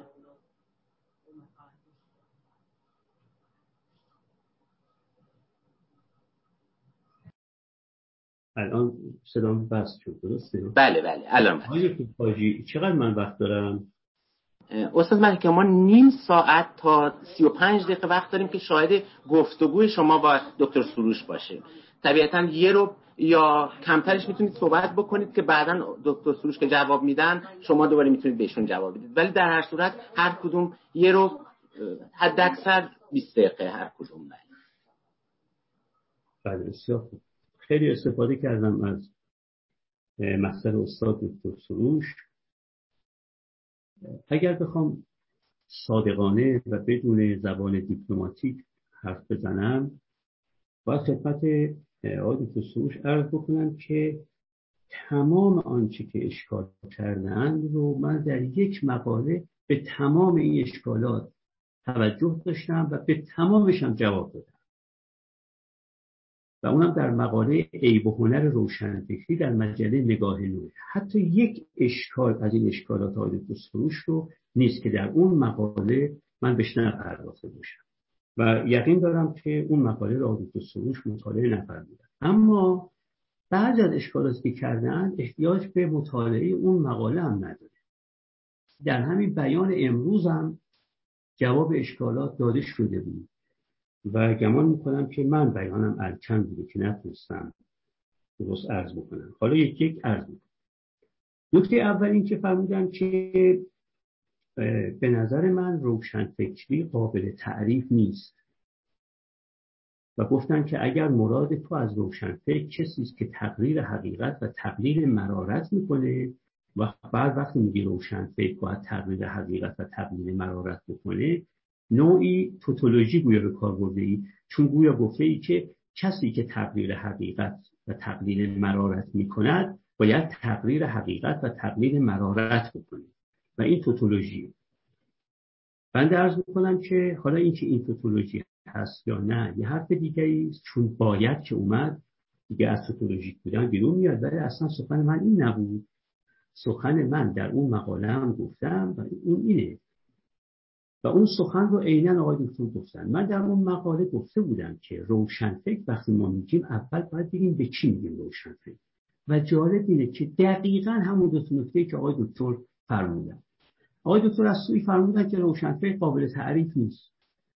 بعد خودشون عین اینو گفتن. گفتن کسی که دلسوز مردم باشه اولاً و داشته‌های علمی و غیر علمیش رو در اختیار مردم بگذاره این روشنفکر. خب پس شما تعریف کردید روشنفکر، این اول، با اینکه خودتون میگفتید روشنفکری قابل تعریف نیست ولی خودتون گفتید کسی که دلسوز مردم باشه و داشته‌های علمی و غیر علمیشو در اختیار مردم بذاره. یک. بعدم جالب اینه که این تعریفی که کردن درست تعریفی است که خود من از روشنفکر کردم در همون مقاله. من گفتم روشنفکر کسی است که از آخرین دستاوردهای علوم و معارف بشری در راه حل مسائل مردم و رفع مشکلات مردم استفاده می‌کنه. اونم همینه. گفتن دلسوز مردمه و گفتن داشته‌های علمی و غیر علمیش رو در این راه در راه شفقت بر خلق استفاده می‌کنه. خب اینم اتفاقاً تعریفی است که من کردم. حالا پس تعریف اولاً کردی خود شما و ثانیاً تعریفتون اتفاقاً تعریفی است که بنده خیلی با حضرت عالی موافقت دارم و گفتم در اون مقاله عین این تعریف رو کردن. خب حالا با این فرض دیگه توتولوژیک هم نخواهد بود. اگر بگیم کسی که آخرین دستاوردهای علمی و فکری بشر را تا اونجایی که در توان داره در راه شفقت به خلق به کار میبره، اون وقت دیگه وقتی گفتیم که این شخص تقلیل مرارت میکنه و تقریر حقیقت میکنه دیگه توتولوژیک هم نیست.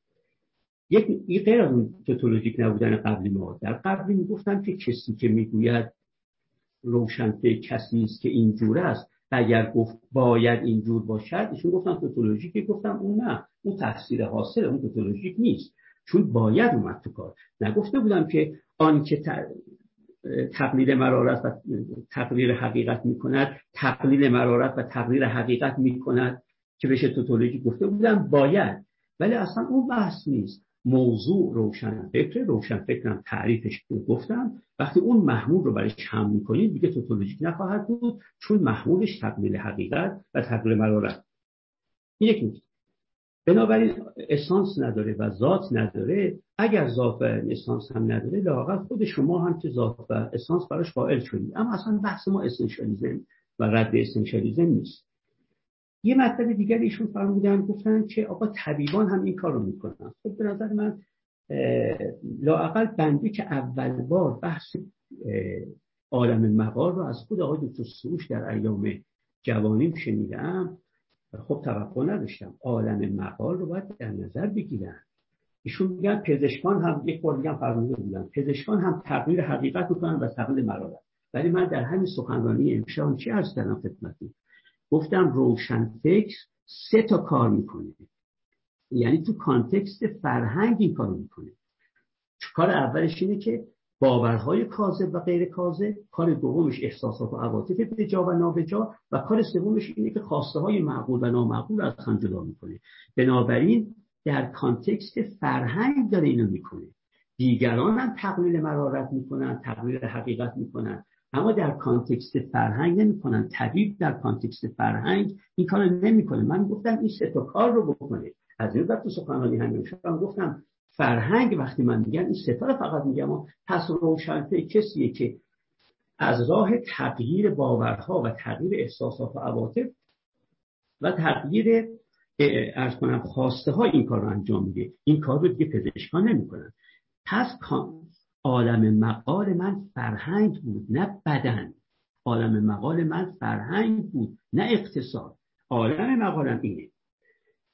توجه می‌کنید؟ یک مثال خیلی ساده بزنم. فرض کنید، مثال میخوام فقط بزنم، البته برای خدمت سرورم آقای دکتر سروش مثال زدن معنا نداره دیگه، تمام امور توجه دارن. برای مخاطبان دیگه عرض می‌کنم، اگر فرض کنید من روشنفکر مردم رو کاری باشون کردم که بخواهند ورزش کنند و ورزش کردن براشون امر ارزشمندی تلقی بشه، من کار روشنفکری کردم با اینکه ورزشکارم نیستم.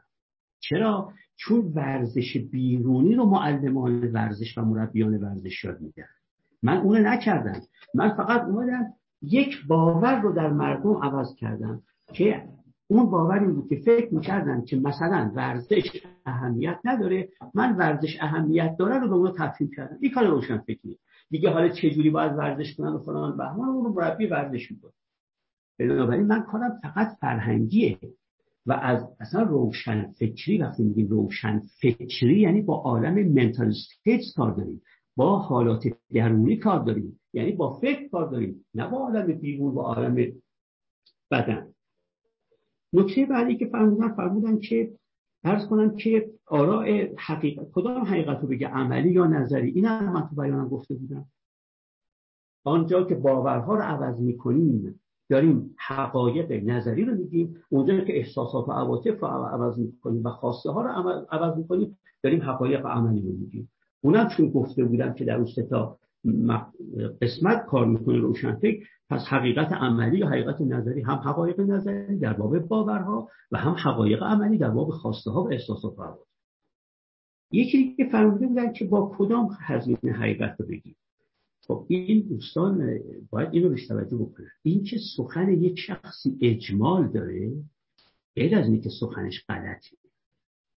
شما اگه از من بخواید که من تو نیم ساعت مفصل سخنمو بگم، خب این که اصلا در وسط هیچ آدمی نیست. نهایتش میتونستی بگید آقای ملکیان تو سخنت اجمال داره، تفصیل بده. بله یه سری سوال مثلا میگن که با کدوم هزینه حقیقت رو باید بگیم. یک سواله، یکی که من اینجا چیزی در واقعش نگفته بودم، سخنم پس اجمال داشت نه خطا بود. حالا باید بگید که حالا که تو میگی باید حقیقت رو گفت، تفصیلا بگو که این حقیقت رو به چه هزینه‌ای باید گفت، در چه اوضاع و احوالی باید گفت، در چه کانتکست‌هایی نباید گفت. این فقط نشون داد که سخن من مجمل بود. البته شد نمیتونی شما از من انتظار بشه بشید که من تو نیم ساعت سخن مفصل بگم، تمام فروع و جزئیات آراء خودمو بگم. اما این که سخن من مجمله یک حرفه، این که سخنم خطاست یه حرف دیگه است. یه بحث دیگه فهمیدم که خب تو چجور از یه روشنفکر میتونی بخوای که این بیاد مثلا مالش رو، جانش رو، ناموزش رو، ارزش رو در معرض هزار خطر قرار بده. باز در اون مقاله من گفته بودم روشنفکری یک وظیفه حقوقی نیست، یک وظیفه اخلاقیه و اخلاق کسی نمیشه اجبار کرد به اخلاق زیستن. اگر من گفته بودم باید انسان‌ها روشنفکر باشن و اگر روشنفکر شدن باید این کارو بکنن، یه جنبه حقوقی بهش داده بودم و هم گفت آقا چرا تکلیف مالایوتاب میکنی؟ چرا رعایت نمیکنی که لا یکلف الله نفسا الا وسعها؟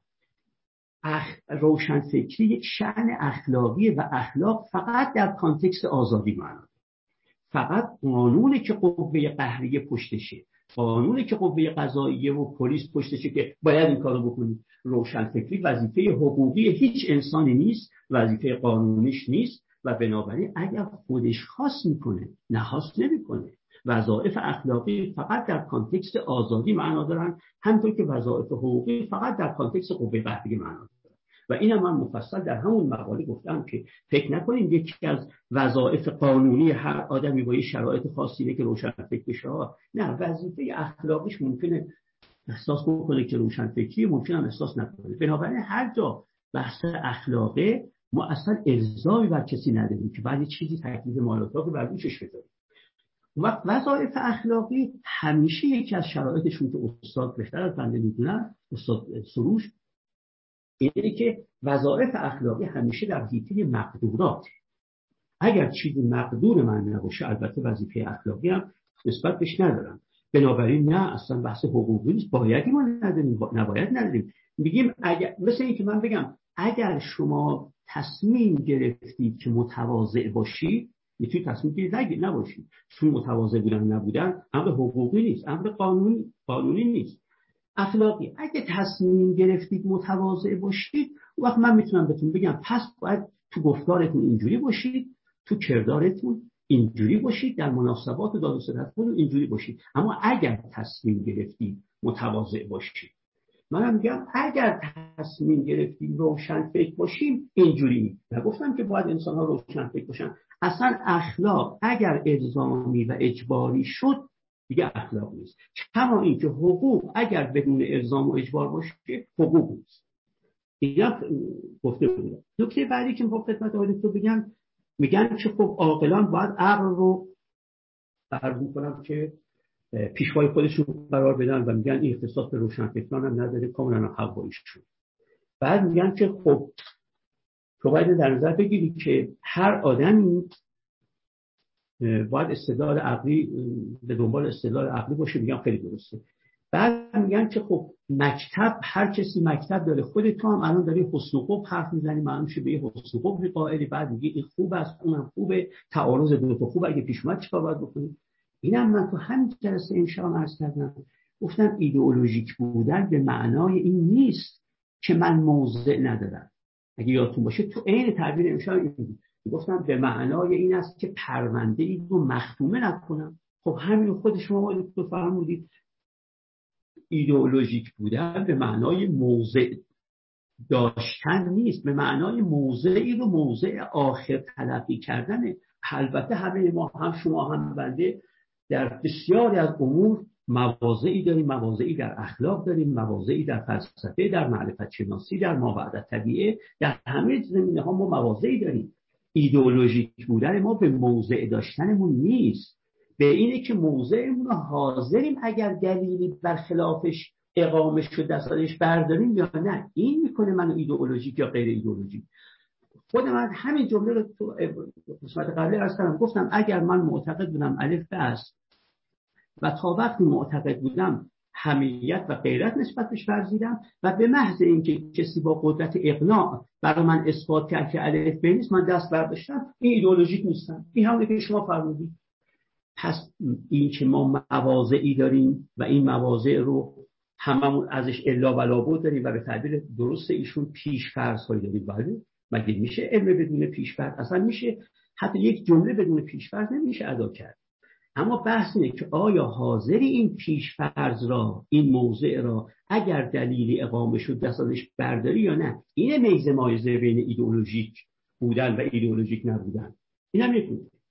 یه نکته دیگر ایشون فرمودن که یک کم البته از نظر من یک کمی برام تازگی داشت که آقای دکتر اینو فرمودن، ولی خب معلوم میشه که موضوعشون اینه. و اون که فرمودن در دوران پست مدرن ما به سر میبریم و همه حقایق فرو ریخته است و انواعی از حقایق وجود داره. خب من فکر میکنم که سه تا نکته در اینجا باید بگم. یکی این که در دوران پست مدرن به سر میبریم غیر از این است که وظیفه‌مون به لحاظ اپیستمولوژیک پست مدرن بودن یا به لحاظ اخلاق باور ما وظیفه داریم پست مدرن باشیم. اصلا و ابدا. آقای دکتر که خودشون در دوران مدرن به سر می‌بردن، بسیار از افکارشون اصلا به دوران مدرن تعلق نداره، مال دوران سنتی. ولی خودشون در دوران مدرنیته هم داشتن به سر می‌بردن. در دوران مدرن مگه اگه آدم در دوران پست مدرن به سر میبره، وظیفه اپیستمولوژیکش یا وظیفه اخلاق باوریش اینه که حتما پست مدرن باشه. بنده میتونم در دوران پست مدرن به سر ببرم و بگم همه متفکران پست مدرن حرفشون خطاست، مطلب به شرط این که بتونن دلیل اقامه. استاد ملکیان جان سه دقیقه شما وقت دارید، سه دقیقه بیست دقیقه از اون تموم داره میشه. یک یه چیز دیگه که عجیب بود از من این که آقای دکتر در عین حال که میگن ان همه حقایق فرو ریخته از خودشون به یه حقایقی سخت چسبیدن. خب این خلافه و چیزی که خودشون گفتن. خودشون فهمون در دوران پست مدرن، خب اگه در دوران پست مدرن به سر میبری و حقایق فرو ریختن، چرا شما دست از بعضی از حقایق بر نمی‌داری؟ به خاطری که وظیفتون نیست برداری. وظیفتون اینه که به عقل خودتون رجوع کنید، نه به عقل دیگران. همه پست مدرن ها هر چی بگن، چون آقای دکتر سروش عقل خودشون حکم میکنه که بعضی از آرا رو قبول داشته باشن، دستش بر نمیدارن. چیزی که خودش ازش دست بر نمیدارن از من میخوان دست بردارن، منتها با یک فرق. خودشون در دوران پست مدرنن و به عقاید پیشا مدرن ملتزمن، از من میخوان در دوران پست مدرن به عقاید مدرن من ملتزم نباشن. این دیگه شیء عجیبی است. خیلی ممنون استاد ملکیان، وقت دارید چند دقیقه برف کنم برمیگردیم به شما. گفتم که من وقتی جمله‌ام رو میبرن یک کمی احساس رنجش می‌کنم. اینه که اینکه من رنجش پیش نیاد از حضرت عالی، اینه که نه از اون رایگان می‌گذرم و با یه آسودگی حرف می‌زنم. بفرمایید. خیلی ممنون. فکر کنم گفتگو داره به جای خوبی کشیده میشه. آقای دکتر سروش هم مطمئناً جواب دارن. آقای دکتر بفرمایید. والا بله، البته انشاءالله که آقای ملکیان آزرده خاطر نباشن و ما تا پایان این جلسه بشاشت رو در چهره ایشان ببینیم و گفتگوهامون رو با کلام کمال خرسندی و رضایت ادامه بدیم. عرض می شود که نکته اولی که مهمترینه و بعد عرض بکنم این که جناب استاد ملکیان تلقیشون ظاهرا این بود که من در سخنانم در مقابل ایشان موضع گیری کردم. من میخوام عرض کنم آقای ملکیان اصلا و ابدا من فقط مثال از شما آوردم و این رو هم عرض کردم که من در مقام مناقشه با تعریف ایشون و مواضع ایشون نیستم. برای اینکه نظر خودم روشن بشه نزدیکترین مثال رو از ایشان میآورم. اتفاقا شما درست میگید، من اون مقاله رو که نام بردید نخوندم و اصلا خبر نداشتم و اتفاقا الان خوشحالم که شما میگید اینقدر مواضع ما بر هم منطبقه. خب چه بهتر. من اصلا در مقام نفی و نقض اونا نبودم، اصلا نمیدونستم که اونا رو بخوام نفی و نقض بکنم. لذا شما الان میفرمایید که فلان مسئله رو هم اونجا آوردید، فلان مطلب رو هم ذکر کرد. نعم المطلوب، نعم المطلوب. من خیلی خوشنودم از اینکه یک چنین وفاقی وجود داشته و وجود داره، حالا علیرغم پاره اختلافات. ولی این نکاتی شما گفتید من خیلی خوشحال شدم. من در واقع اینجا داشتم نظرات خودم راجع به روشنفکری و حقیقت بیان می‌کردم، اصلا نظر نداشتم به نفی یا اثبات فرمایشات پیشین شما. حالا که گفتید من تازه آگاه شدم، خیلی هم خوب. و شما تقریر حقیقت کردید و تقلیل مرارت از من کردید، یعنی خیلی هم رنج من رو کاهش دادید، رنج بیسوادی و بی اطلاعی بنده رو. و تقریر حقیقت هم کردید که خیلی هم عالی و نیکو بود و فکر میکنم برای همه ما هم مفید و قابل استفاده بود. لذا میخوام بگم اصلا اون تلقی رو ترک بفرمایید و چنین نظری نبوده. من اتفاقا خیلی کوششم این بود که مستقل از فرمایشات شما چیزایی رو که به نظر خودم رسیده، دشواری‌هایی که در این راه هست، ابهامی که بین روشنفکری و حقیقت هست، کدام حقیقت با کدام هزینه فلا، اینا چیزایی بود که خب به ذهن من رسیده بود که امروز چنان که شنیدید بیان کردم. اما هنوز پاره‌ای نکات میمونه که باید عرض بکنم. یکی همین که این اواخر آوردید گفتید که فلانی میگه دوران پست مدرنیم، به من میگه که تو عقیدت رو یا حقایقی رو که رسیدی رها کن، ولی خودش رها نکرده. من به شما نمیگم، به هیچ کم نمیگم. وقتی میگم دوران پست مدرنه، منظورم این است که حقیقت پوشیده تر شده است. همین. من از نکردم که شما بیاد و حقیقتی رو که اعتقاد دارید رها بکنید یا اینکه تابع پست مدرن بشید یا وظیفه شما این است. نه، در دورانی ما الان، درست مثل که ما در دوران زندگی میکنیم که متافیزیک اعتبار پیشین خودش رو از دست داده.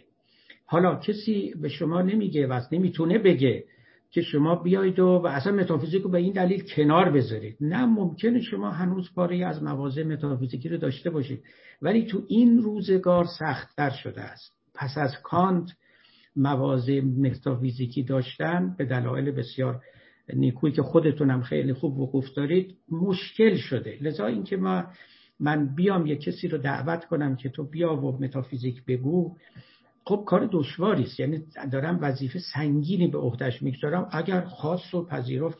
ولی به طور کلی یک چنین دورانی است که یعنی مردم علل عموم نمیپذیرند از روشنفکران که اینا دارن حقیقت رو بیان میکنن، چون اصلا کشف حقیقت و بیان حقیقت بسی دشوارتر شده است.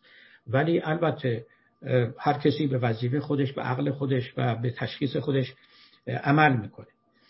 عرض میشود که شما در باب این که من گفتم که دلسوز مردم بودن و اینا را تعریف روشنفکری گرفتید، ببینید جناب ملکیان عزیز، وقتی که من میگم تعریف، یعنی تعریف جامع و مانع. من منظورم اینجا که تعریف جامع و مانع نبود. گفتم اجمالاً کسی که میخواد کاری برای مردم بکنه، من میخواستم یعنی بگم این روشنفکری رو از دایره تنگ تعاریف بیاریم بیرون. همه ما میتونیم روشنفکر بشیم به این اعتبار و به این عنوان و با این تعریف خیلی فراخی که بنده عرض کردم، چه اونی که داره یه کار نازل میکنه تا یه کاسب معروف متعارفه، چه اونی که پرستاره، چه اونی که طبیبه. لازم نیست شما بکوشید که طبیب رو از دایره روشنفکری خارج بکنید، به دو دلیل. یک دلیل این که آخه ما چرا اصلا این روشنفکری رو تنگش بکنیم که یک طبیبی توش جا نگیره. ثانیاً دلیلی که شما آوردیدم دلیل استواری به نظر بنده نیست، برای اینکه شما گفتید من به بدن کار ندارم، من به فرهنگ کار دارم. اولا مگه بدن جزء فرهنگ نیست؟ اصلا این دایره فرهنگ رو شما کجا میذارید؟ حالا فرض کنید طبیب ابدان نه، روانپزشکا چی؟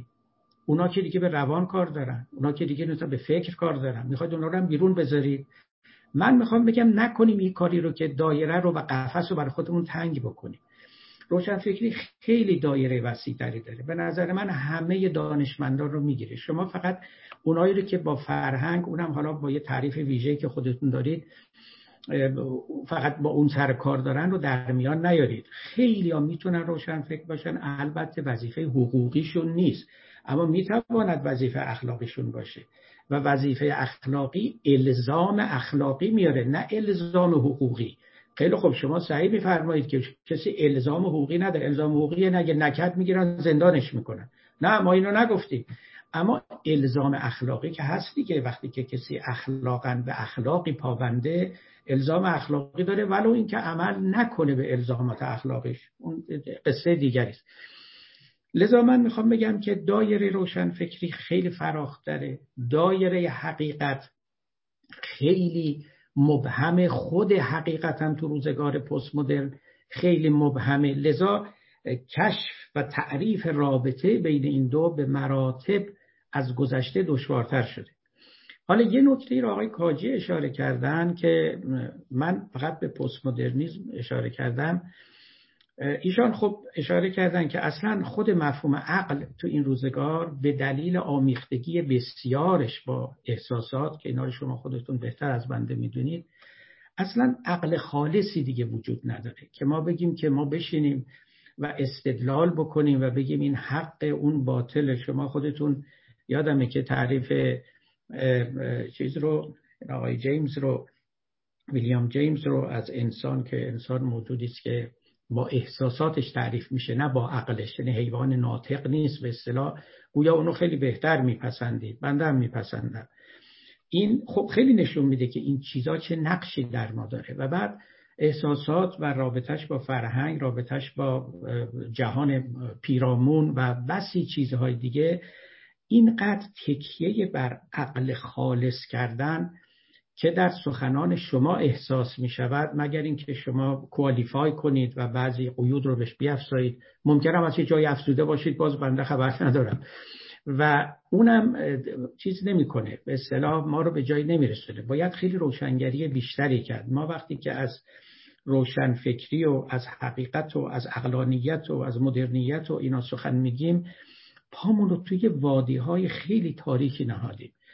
این این مقدار نور بر اونها تاباندن کافی نیست، یعنی ما باید فضا رو خیلی بازتر بکنیم. به نظر من این پلورالیتی رو بپذیریم و تنوع حقایق رو، کثرت حقایق رو، کثرت راه‌های رسیدن به حقیقت رو، اینا رو همه رو باید قبول بکنیم. و لذا و خیلی وارد این دایره میشن. به نظر من نه تنها اونا، بلکه دیندارانی که به دینشون پابندن، بیدینهایی که به دینشون پابند نیستن، همه اینا تقریبا وارد این دایره میشن. وقتی این دایره رو شما فراخ بکنید و نمیتونید فراخ نکنید به نظر من، برای اینکه مادامی که عنصر دلسوزی هست، مادامی که عنصر داشته‌های خود برای خدمت به مردم هست، مادامی که قصد بر تقریر حقیقت هست، حالا با پوشیدگی که داره، مادامی که قصد بر تقلیل مرارت هست، مادامی که خدمت خلق منظوره و بسی از خیلی از اینا دیگه وارد این دایره میشن. اصلا طرد کردن و بیرون گذاشتنشون به نظر من شرط نیست، یعنی نمیتوان چندان از او دفاع کرد.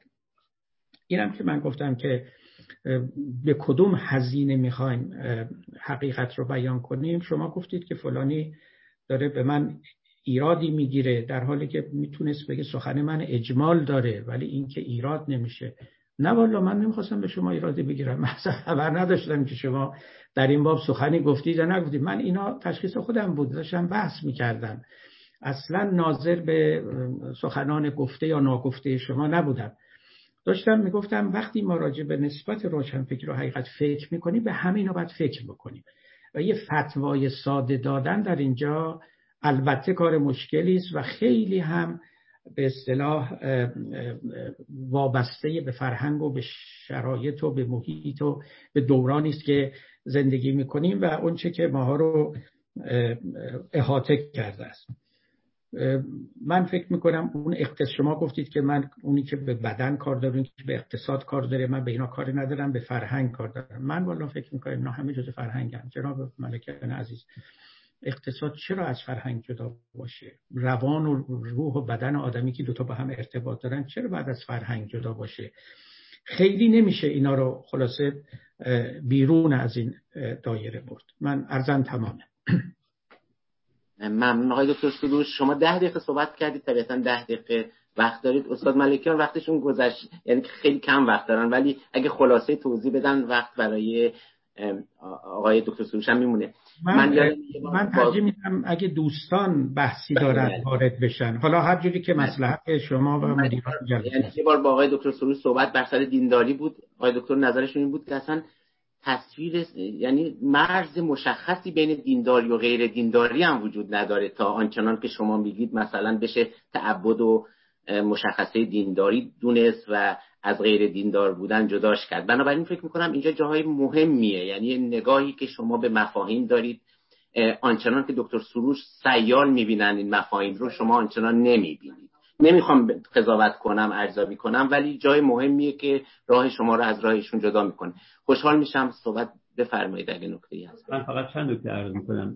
آقای دکتر کاجی از بس مطالب مطروحه کمه، خودشون هم گاهی درش می‌افزایند برای مطالب و باز وارد اوضاع دیگری می‌کنن آقای دکتر رو و بنده رو. عرض کنم که اونا حرفای دیگری نیست که اونا الان دیگه فرصتش نیست. من آقای دکتر سروش، من سه تا نکته در باب فرمایشاتشون می‌کنم. نکته اولش که کاملاً درسته، بفرمان فلانی هم عقلانیت امروز خیلی پیچیده تر و مبهمتر از اونی شده که تصور ما بود در قدیم، هم حقیقت اینا پیچیده تر شده و هم این که مرارت چیه اینا پیچیده تر از قبل شده، کاملا حقانی شده. این فقط نشون میده که وظیفه روشنفکری اگر اینا باشه و مسلماً دیگه که این هاست خیلی پیچیده تر از قبله و کاملا حق با ایشونه. من واقعا یه تبرق سرسری هم که کتاب‌های فلسفی فرهنگی امروز رو میکنم میبینم که کاملا درسته و کاملا فرمایششون درسته. من واقعا با این جهت مخالفت ندارم، کاملا حق با ایشون. نکته دومی که ایشون فرمودن که میخوام عرض بکنم این که فرمودن که ما الزام اخلاقی داریم، بله من اینو قبول دارم، نه من اینو عرض میکردم میگفتم تو انسان چه بخواهد چه نخواهد وقتی شهروند دیگه جامعه است باید قوانین اون جامعه رو رعایت کنه، نکنه قوه قهریه پشتیبانی میکنه قوانین رو و اون رو در واقع به کیفر میرسونه. اما میگفتم اخلاق را اگر من نخوام رعایت بکنم، اخلاق رو عرض میکنم، کسی نمیتونه منو به کیفر برسونه که ایشون فهمیدن. بعد فهمیدن ولی خب اخلاق الزامات خودش داره، میگن بله کاملا مسلمه، فقط بحث اینه که اگر من تصمیم گرفتم اخلاقی باشم یه الزاماتی رو دوشم میاد، اما مجبور نیستم این تصمیم بگیرم. در مورد شهروندی مجبورم این تصمیم بگیرم، یعنی مجبورم این تصمیم بگیرم، این تصمیم گرفته شده است در واقع. من باید شهروند جامعه که هستم بخوام یا نخوام قوانین رو اجرا کنم، اما اخلاق رو میتونم رعایت بکنم تا نکنم. و بنابراین فرمایش ایشون هم کاملا درست. اما یه مطلب دیگه فرمودن، من این مطلب رو دیگه توضیح نمیدم. ببینید باورهای ما راجع به همه چیز هست، شکی نداره، احساسات و عواطف ما هم معطوف به خیلی چیز هست، خواسته های ما هم معطوف به خیلی چیز هست. بنابراین بله به یک معنا ما با کل جهان ارتباط داریم. فقط من بحثم اینه، میگم آنچه که روشن فکر میکنه درباره باورهاست، درباره احساسات و عواطف، در باب خواسته هاست.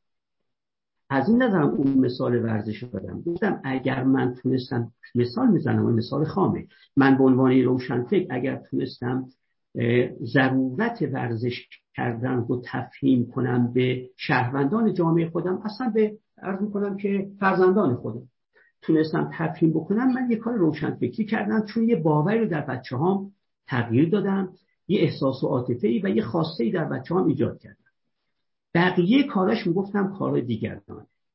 کار دیگرانه معنیش اینه که اون دیگران دارن آن چرا که من از لحاظ عقیدتی و احساسی عاطفی و هیجانی آماده کردم مردم رو که به اون مربی ورزش رجوع بکنن، اینو من کردم، مربی ورزش این کارو نکردیم، پس کار من با معلم مربی ورزش فرق میکنه. پزشک هم همینجوره، من نگفتم پزشکا نباید روشنفکر باشن، نه، میگفتم شما که فرمودید روشنفکران هم با پزشکان طبق تعریف تو با پزشکان میشن یکی، چون پزشکان دارن همین کارو میکنن، گفتم نه، من کار تغییر حقیقت و تغییر مرارت در عرصه فرهنگ رو به روشنفکر میدم، اون کار تقلیل حقیقت و تقلیل مرارت در زمینه بدن رو هم پزشک انجام میده. من محدود نکردم پزشک که تو نباید روشنفکر باشی، میخواستم بگم روشنفکری یک شأنه، پزشکی هم یک شأن دیگه است و میتونه پزشکی هم روشنفکر باشه و هم عرض کنم که پزشک باشه، مثل دکتر سلطانی که اینجا نشستن که هم پزشکن هم روشنفکر. ولی یک نکته رو من میخوام که مخاطبان من اینو ببینن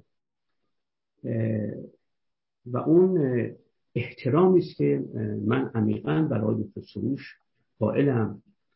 عرض کنم که آقای دکتر سروش هر کسی که منصف باشه در جریان روشنفکری بعد از انقلاب ایران اعم از روشنفکری دینی و روشنفکری غیر دینی، هر کی منصف باشه میتونه میدونه مؤثرترین فرد در جریان روشنفکری بعد از انقلاب ما آقای دکتر سروش بودن، مؤثرترینشون دکتر سروش بودن. اتفاقا دایره رو پراخ هم میگیرن در میان روشنفکران دینی و غیر دینی. بنابراین هیچ وقتی این گونه بحثایی که من و ایشون داریم هیچ وقت به این معنا نباشه که من کوچکترین قصد اصلاحی ادبی دارم و اگر اصلاحی ادبی هم تو لفظم باشه من با تمام وجودم باید اصلاحی کنم.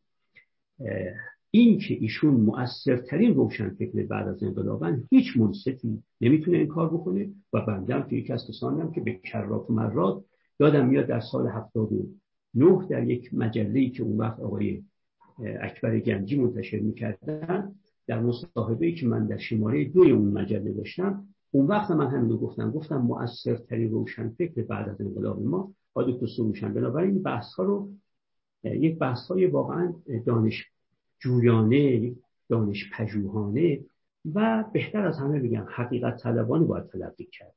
این گفتار من توهم اینه در کسی ایجاد نکنه که حرمتی من دارم میشکنم از ایشون. من واقعا برای ایشون با تمام وجودم احترام قائلم و البته از ایشون چیزها هم آموختم فارغ از مسئله عرض کنم که تأثیری که ایشون در جامعه داشتن. شخص من هم از ایشون چیزها آموختم. بس ممنونم استاد ملکیان. همونجوری که گفتید فضل تقدم دارن و خیلی از کسایی که حتی تو این جمع هستن و خود شما اشاره کرده بودید که توی دوره روشنفکر دینی بودید و تحت تاثیر آقای دکتر سروش همه احترام می‌ذاریم به ایشون، ولی خب این مانع نمیشه که با ایشون وارد گفتگو نشیم و حقیقت رو فدای بعضی از نظراتتون. آقای دکتر سروش اگه نکته‌ای دارید شما بفرمایید. من واقعا عذرخواهی می‌کنم اگه یه وقتی بیان من یا لحن بیان من مهمی همچین چیزی. جناب آقای ملکیان، جناب آقای ملکیان بنده رو شرمنده می‌کنید اصلاً و ابداً. اولا که لحن شما بسیار دوستانه، بسیار صمیمانه، مشفقانه و عالمانه است. هم من درک میکنم هم دوستان. به فرض هم که فرضی نیست، یعنی به فرضم خطاب شما اگر متضمن عتابی باشه که نبود و نبود و نبود و هرگز نبود، چنین تصوری نفرمایید. اگرم بود طوری نیست، در مقام گفتگوست.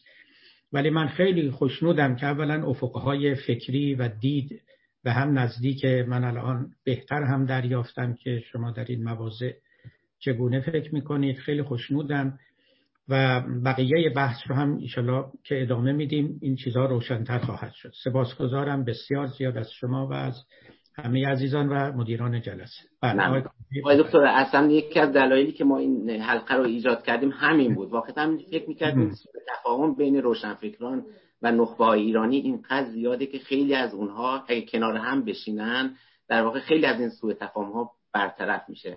همیشه هم به هم میگفتیم که در واقع اگه روشنفکرای قبل از انقلاب ما، خب میدونید روشنفکرای ما همیشه توی جامعه تاثیر زیادی داشتن، اگه روشنفکرای قبل از انقلاب ما با هم گفتگو میکردن یقینا وضع ما بهتر از الان بود. بازم ممنون از هر دوی بزرگواران. سوالات خیلی زیاده آقای دکتر سروش و استاد ملکیان. من امیدوارم که بتونیم حداقل پنج شش تا سوال مطرح کنیم و من خواهش میکنم از سوال کنندگان که از یه نفر سوال بکنن، چون میگم خیلی درخواست اومده برای پرسش. من از خانم دکتر ویکتوریا طهماسبی میخوام اولین سوال رو بپرسن. بفرمایید خانم. ممنون آقای کاجی. آقای دکتر سروش، استاد سروش، من سوالم از شماست. من خیلی خوشحالم که شما به دو واژه روشنفکری و حقیقت و رابطه بین اونا رو به چالش کشیدید و به قول معروف یک درک تاریخی به ما دادید از این قضیه.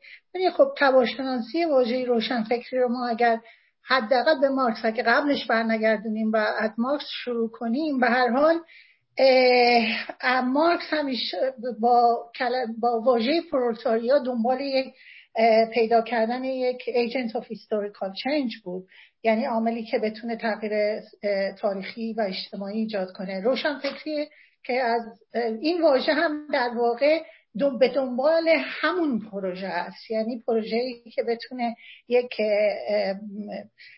عاملی پیدا کنه که بتونه من روشن چیز کنه، تغییر اجتماعی به وجود بیاره، در صورتی که به هر حال همون جور که شما اشاره کردین نه دوران مارکس نه دوران به قول کی بهش میگن هایدگر و دوران دوستای عزیز ما در فرانسه است.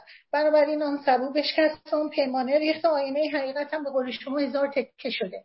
حالا سوال من از شما، سوال من اینه که من این پروژه شما رو اگر که درست بگم، من به اسم پروژه دموکراتیزه کردن روشنفکری به نظرم میاد و اگه این پروژه به نظر من بسیار پروژه جالبی به نظر میاد و خیلی فضاهای بسیار پروداکتیوی رو باز میکنه برای اینکه ما این سوالو بکنیم که چه نوع ساختار و نهادهایی رو ما میتونیم برپا بکنیم یا بهش فکر کنیم که همه شهروندان تو این پروژه تو این پروژه به شهروند روشنفکر، خب به عنوان شهروند روشنفکر فکر بکنن. یعنی این دموکراتیزه کردن چگونه میتونه به ما اجازه بده فکر کنیم چه نوع ساختارهایی لازمه که مثل ساختارهای مدنی، ساختارهای آموزشی و این شهروند روشنفکر چه مقوله‌ای میتونه باشه. ممنون میشم اگر جواب بدید. مرسی. خواهش میکنم.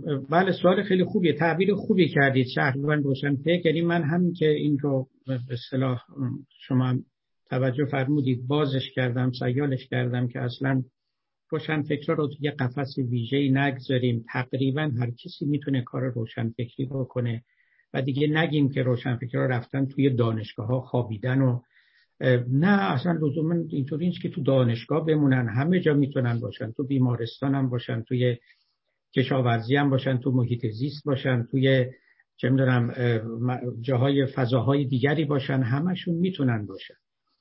والا و بهتر این استش که بهشون هم این رو به اصطلاح القا کنیم که همه میتوانند باشند و هر کدوم هم خدمت خودشون رو به اندازه‌ای که در توان اونهاست باید انجام بدن.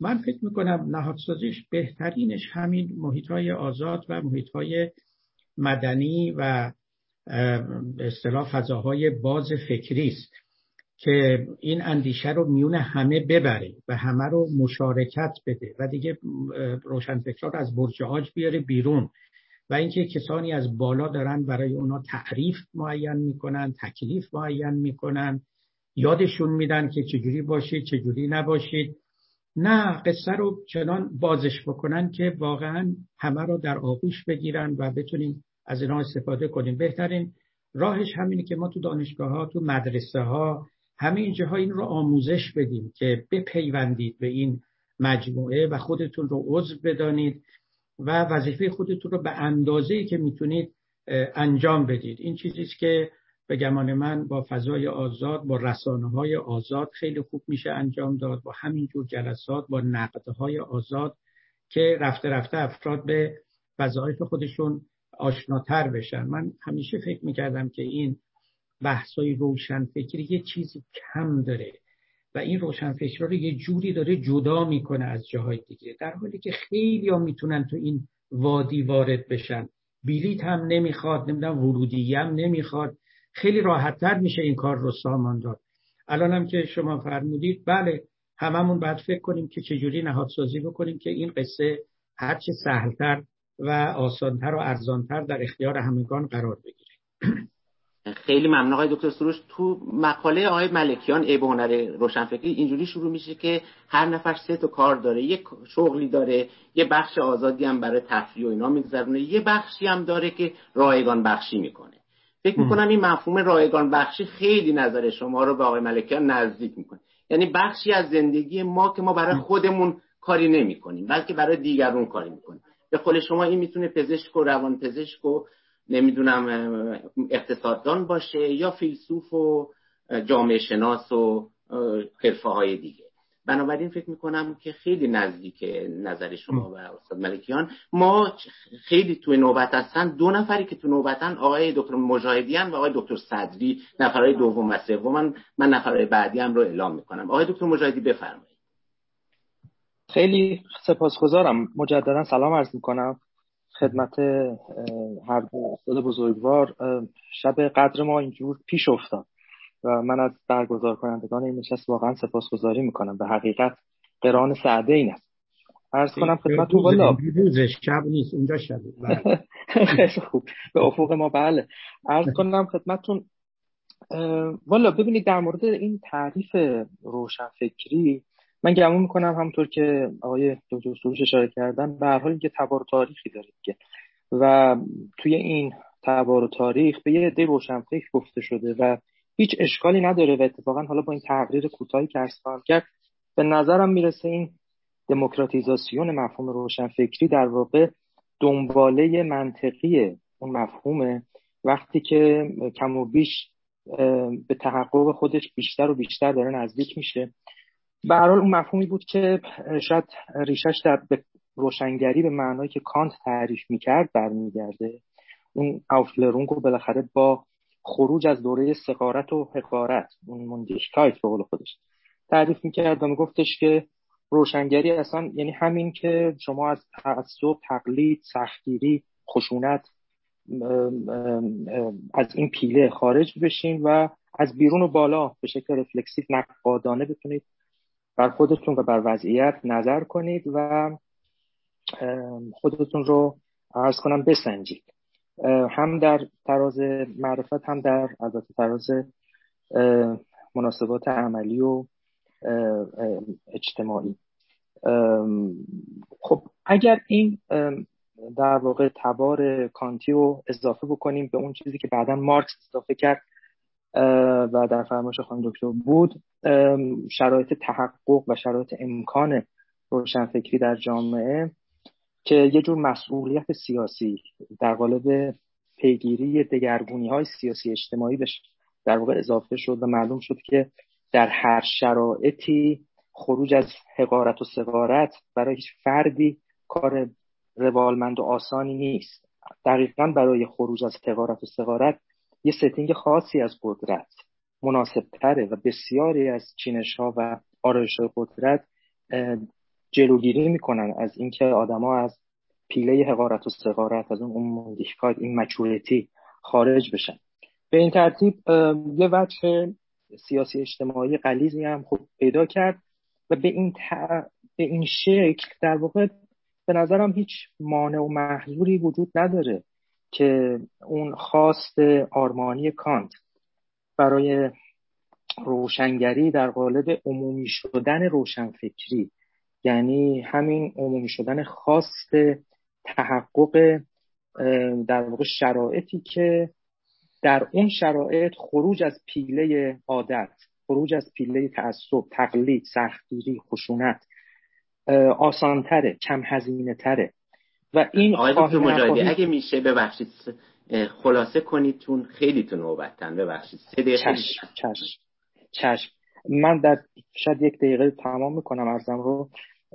به این ترتیب با دموکراتیزاسیون حالا به معنای یه مقدار کلاسیکتر کلمه یه پیوند درونی و منطقی پیدا میکنه و اون وقت مجموعه اون چی که در فرمایش هر دو استاد بزرگوار مطرح شد درباره اینکه این در واقع یک الزام اخلاقیه و نه حقوقی فوق العاده نکته مهمیه. اگر متوجه باشیم که این اخلاق اخلاق مدنی و سیاسیه، نه اخلاق با اون تمایزگذاری هگلی که بین رشت میکرد و مورالیتت و در نهایت زیتلیشکایت که این سومی اخلاق سیاسی مدنیه و اخلاق مسئولیته.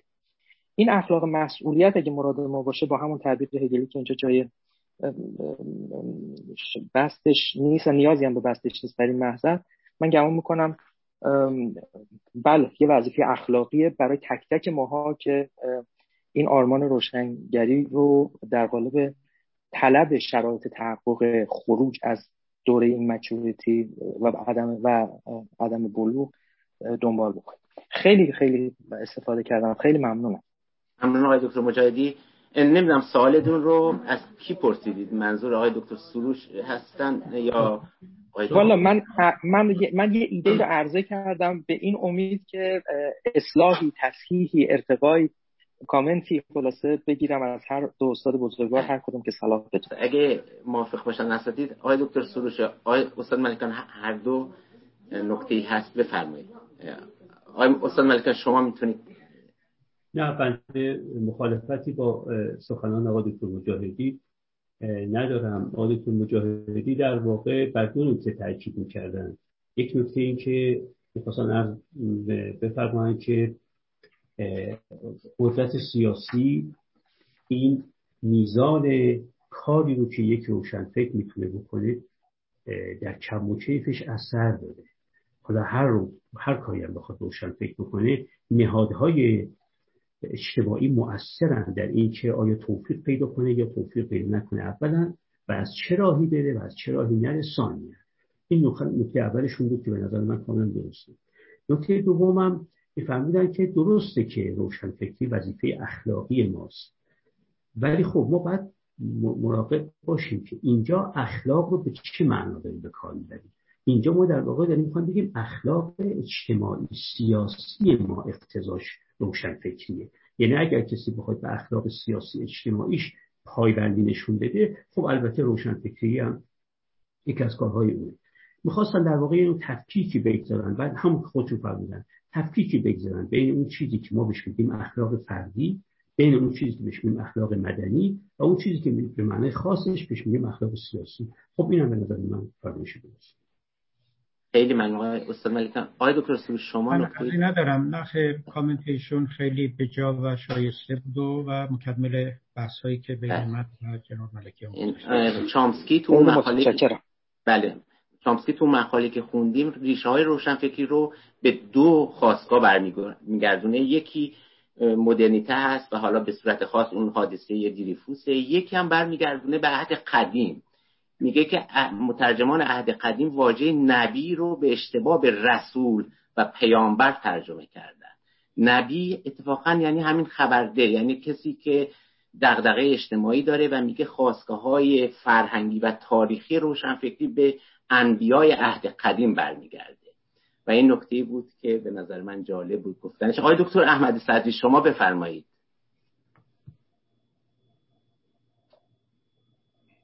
سلام عرض کنم.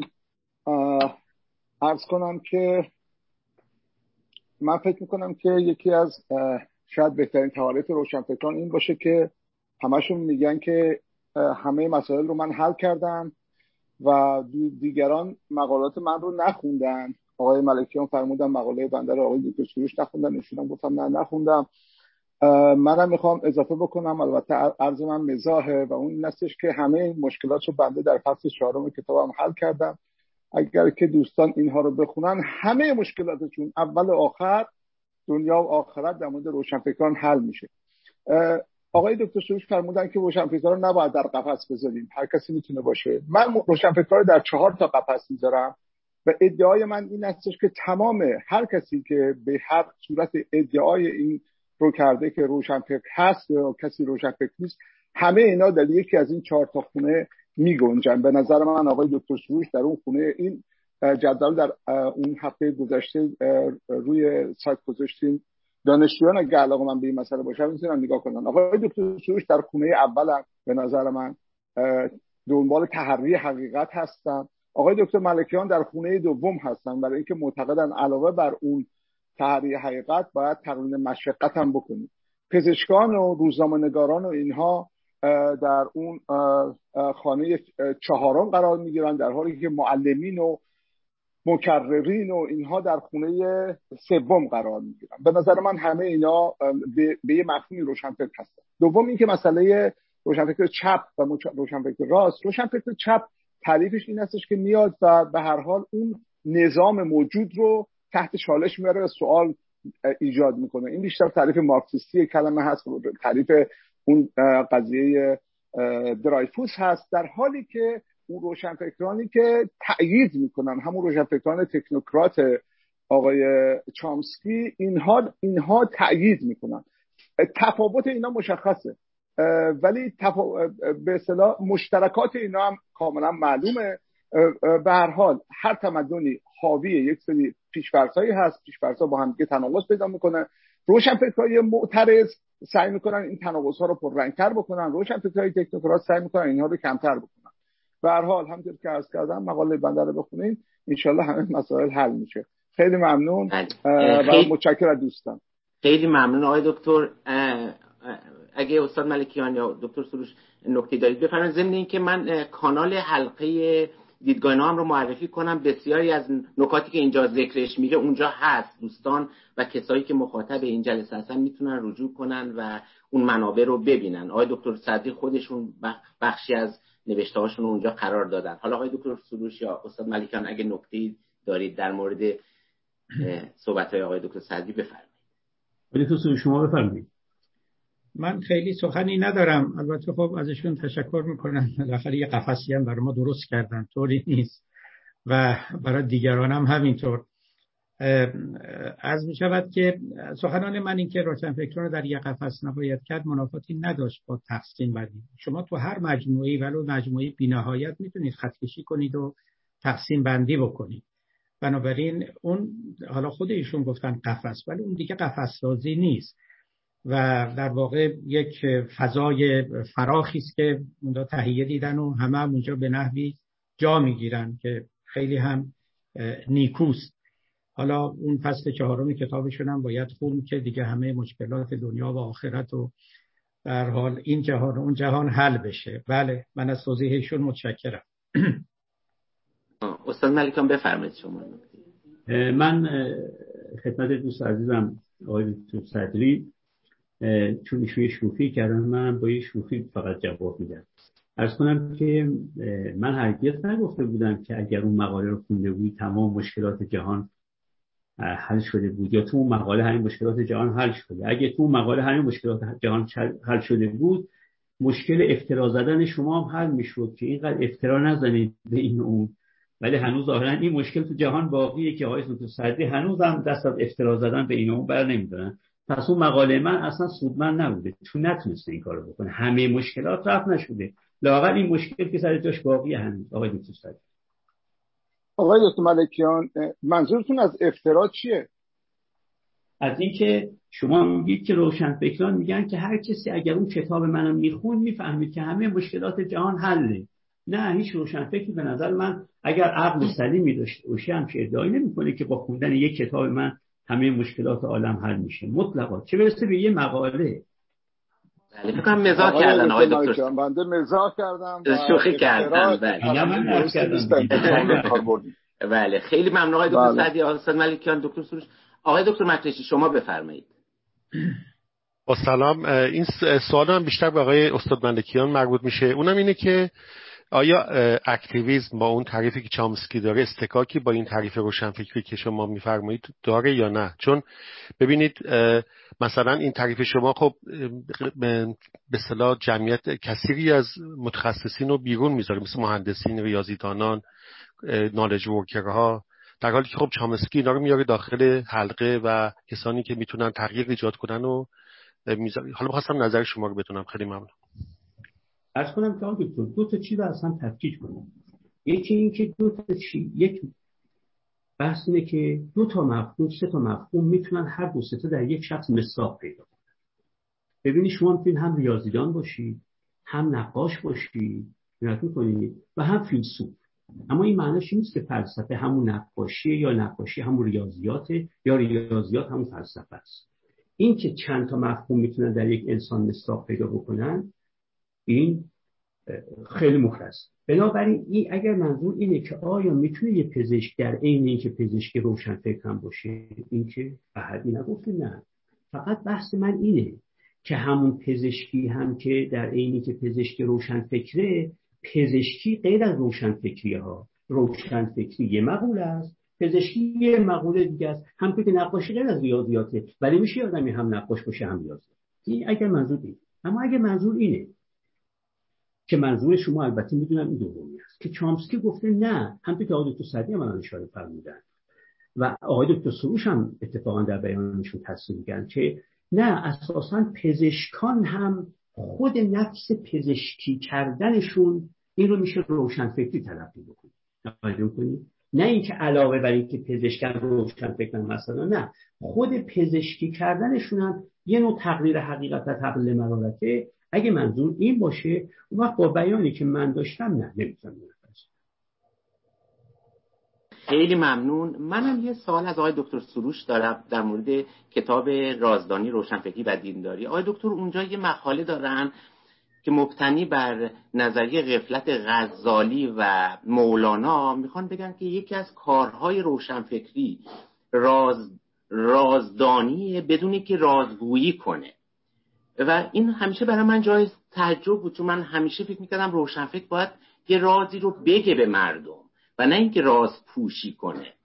اتفاقا یه مقاله هم خودشون میدونن نوشتم من در این مورد، میخواستم ببینم واقعا نظر ایشون از اون اون برای دهه شصت شمسی هست، میخواستم ببینم نظر ایشون در مورد نسبت رازدانی و روشنفکری آنچنان که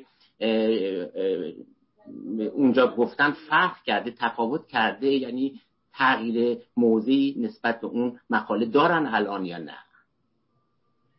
بله، عرض میکنم که درست میگید. اونجا اصلا اسم کتاب هم هست، رازدانی و روشنفکری. رازدانی یک نوع معلوماتیه که بر همگان آشکار نیست. اگر که مقاله رو به یاد داشته باشید، سخن من در اونجا این بود که زیر پوست جامعه، زیر روان شخص و در به اصطلاح ماوراء ادراکات آگاهانه یا حوادث ظاهره چیز دیگری هم میگذره که روشنفکر از اون نظر که روشنفکره، اونم یه دسته از روشنفکران، چون حالا مطابق اون چیزی که گفتم همه میتوانند، به اون رازها آگاهی پیدا میکنه. من مثالهایی هم که اونجا زده بودم، مثلا فرض کنید کار هگل رو مثال آورده بودم که جناب هگل معتقد است که از یک ارتفاع درجه دومی در تاریخ نظر میکنه، یعنی گویا برای او کشف حقیقتی شده که تاریخ یک واجد هویتی است و یک متحرک به ذاتی هست که همگان کارگزاران او هستند، چه من و شما که اینجا داریم بحث میکنیم، چه اون جنگاوری که در میدان جنگ داره شمشیر میزنه و چه اون سلطانی که بر تخت نشسته، اون کشاورزی که اونجا داره کشاورزی میکنه، هممون به فرمان یک روح نهان داریم کار میکنیم و که همون کنینگ آف ریزن، نیرنگ عقل مینامید، و داریم به یه طرفی میریم. این یه رازی است که او فکر کرده، چون کشاورز که میدونه داره کشاورزی میکنه، جنگاورم میدونه داره جنگ میکنه، اما نمیدونه که اسیر یه دست بالاتری است و داره نقشه یک روح نهانی رو اجرا میکنه در تاریخ. من میگفتم گاهی چنین چیزهایی هست، مثلا در جامعه شناسی شما این قوانین دارید، تو اقتصاد از این قوانین دارید که مثلا حالا ساده ترینش همون دستهای نامرئی است که جناب آدم اسمیت میگفت که شما به اصطلاح میرید که جنسا رو ارزون بخرید، اما چون تقاضا زیاده بعد قیمتا میره بالا، مثل اینکه دست دیگر. بعد یه کسی ممکنه بیاد بگه پشت اون دست نامرئی دستای نامرئی دیگری هم هست. من اون موقع نظرم خیلی به این جوانب جلب شده بود، یعنی نه اینکه امروز اونو رها کرده باشن، اون موقع خیلی جوان این جوانب نظر میگفتم بقیه معلوماتو که همه میدونن، لابد یه کسایی هستن که اون پشت پرده ها رو هم بهتر میدونن، اونا اون معلومات نهانیشون رو به کار میگیرن برای اصلاح جامعه. یعنی مثلا میبینن که جامعه داره به کدوم کدوم طرف میره، تاریخ داره به کدوم طرف میره، چیزی است که شاید از چشم همگان پنهان باشه. اگر اون رو ببینند، مثلا فرض کنیم که من احساس می‌کردم که شریعتی میفهمید که جامعه داره رو به انقلاب میره، در این جامعه فروریختگی و فروپاشی رخ داده، یک آرمان کلی حاصل شده، اینو میدید که این که دیگران نمیدیدن، این معلوم خودش رو، این کشف خودش رو به کار گرفت برای اینکه انقلاب را بندازه و موفقم شد و اینکه جامعه رو به اون طرف بکشونه. من رو این مبنا احساس میکردم که روشنفکری رو میشه تعریف کرد، ولی البته الان دایره رو خیلی فراختر میبینم. خیلی ممنون از دکتر، خیلی تو نوبتن میدونم دوستان برای برنامه ریزی دارن برای بعد از ظهر جمعه و شب جمعهشون. استاد ملکیان و بعضی از دوستان تو ایرانن، خیلی دیر وقته. اگه اگه اجازه بدن ده دقیقه دیگه ما جلسه رو ادامه بدیم. چند نفر از جمله آقای دکتر سروش دباغ و دکتر داروش محمدپور بتونن سوالاتشون رو مطرح کنن. آقای دکتر دباغ خیلی خلاصه بفرمایید تا دوستان دیگه هم بتونن مطرح کنن. بفرمایید. بله، با عرض سلام مجدد خدمت همه عزیزان و اساتید. حقیقتاً روز به وقت ما و شب به وقت ایران خاطر انگیزیه. خیلی لذت بردم از همه مباحث مطروحه. من از استاد محترم جناب مصطفی ملکیان یک یا دو پرسش که در هم تنیده ان طرح می‌کنم، ناظر به آنچه که فرمودند در ابتدای این مقاله سخنرانی که با اون مقاله حدوداً بیست سال پیششون همچنان بر سر مهرم، یعنی وجه تراژیک روشنفکری، تقریر حقیقت و تقلیل مرارت. همون ایام هم چند بار مقاله رو خوانده بودم و یادم هست چند نوبتی که خدمتشون میرسیدم در ایران هم به تفصیل از حیث از چند جنبه راجبش گفتگو میکردیم. میخواستم این رو بپرسم، دو تا ملاحظه دارم راجع به این مقاله. یکی این که اشاره فرمودید که شهود من میگه که تقریر حقیقت اولاست بر تقلیل مرارت یا راجح، و بعد هم خب شهودگرای اخلاقی هستید در حوزه اخلاق، یعنی اینتویشنیستید اونقدر که من میفهمم که یه موضوع معرفت شناختیه. میخوام بپرسم که اون وقت شما به اصطلاح fallible اینتویشنیستید یا infallible اینتویشنیست، یعنی شهودگرایی که همونطور که به نیکی مستحضرید بهتر از من میدونید خطا پذیری رو در شهودگرایی قائلید یا نه؟ اما اگر پاسخ اولی باشه در مقام تخالف یا نقد مواضعی که شهودگرایی خطاپذیر رو مطمع نظر قرار میدن و موضعشون موضع بدیل شماست که تقلیل مرارت رو بر تقلیل حقیقت ترجیح میدهن، یعنی شهودهای اخلاقیش این رو میگه به مسابقه یک استدلال اخلاقی، اپیستمیک جاستیفیکیشن. این رو ما چی میفرمایید بهشون؟ ملاحظه دوم من که ناظر به اینه، یادم هست تو اون مقاله شما مبتنی بر دستگاه اخلاقی راست این رو هم تقریر کرده بودید و توضیح داده بود. همطور که به نیکی مستحضرید نه تقلیل مرارت و نه تقریر حقیقت جزء اصول یا بگوییم به تعبیر بهتر وظایف اخلاق در نظر اول راست نیست، یعنی جزء پرایم فیشی دیوتیز و به اصطلاح آن درایو دیوتیز، بلکه درایو دیوتیز یعنی وظایف مشتق. همطور که مستحضری درک من از کتاب درایت اند گود و مبانی اخلاق راست اینه که میان این دو، یعنی همانطور که قائل به نظم سلسله مراتبی نیست و قائل که ما باید شهود بکنیم، اونجا اتخاذ موضعی نمی‌کنه، بستگی داره به سیاق. من درکم از مقاله این بود که حضرت عالی تصویر و تلقیتون اینه که راست به یکی از اینا کفش سنگین تره. من خانشم از درایتنده بود این نبود و نیست. خواستم نظرتون رو بدونم. ممنونم. راجع به نکته اول هم که آقای دکتر دباغ فرمودن، من اینتویشنیستم به لحاظ اخلاقی، درسته، و اونجا هم گفته بودم که من خودم چون استدلال هیچ کدوم از طرفین رو قاطع نمیبینم که اون طرف مقابل رو از میدان به در بکنه، دیگه چاره جزی نیست که به شهود وجود بکنه. آیا تو دباغ میپرسن که تو به خطاپذیری شهود هم قائلی یا نه؟ بله، اتفاقا من از کسانیم که به خطاپذیری شهود قائلم، یعنی معتقدم، نه اینکه معتقدم هر شهودی خطاپذیره، اما معتقدم که شهودهای خطاپذیر هم داریم. شهود از صرف شهود بودنش نمیتونه خطا ناپذیری خودش رو در واقع استنتاج بکنه. قائلم. ما خدا بر اساس این آقای دکتر دباغ میفرمایند که اگر شهود کسی با شهود تو مخالف بود چه میکنی؟ من درک میکنم که اون که شهودش با شهود من مخالفه به لحاظ اخلاق باور موظفه که به شهود خودش عمل بکنه، منم که به شهود خودم معتقدم که خلاف شهود اونه، منم اخلاق باور دارم میخواد که به شهود خودم عمل بکنم، چون اخلاق باور از ما میخواد که شهودهای خودمون رو تا وقتی که خلافش اثبات نشده بهش اعتنا بکنیم. همینطور که از ما میخواد اخلاق باور که معارف استنتاجی خودمون رو هم تا وقتی استنتاجی مخالفش نشده ما بهش باور داشته باشیم. بنابراین به زبان ساده اخلاق باور از من میخواد که در معارف غیر استنتاجی به شهود خودم و در موارد استنتاجی هم تا وقتی که دلیل خلاف من اقامه نشده که مقنع باشه برای من تا وجا بمونم. خب من میمونم، اون طرف مقابل منم باید به شهود خودش باور کنه. اما یه بحث دیگه می‌فرمودن، اون که گفتن تو در اون مقاله انگار چیزی به راست نسبت داده ای که این در راست نیست. نه، من اتفاقا در اون مقاله به راست نسبت ندادم. من در اون مقاله در واقع دو تا چیز رو اشتباه می‌کردم. یکی این که من قبول دارم تفکیکی که راست بین وظایف گذشته نگر و گذشته و وظایف آینده نگر می‌کنه، اینو قبول دارم، همزمان قبول دارم.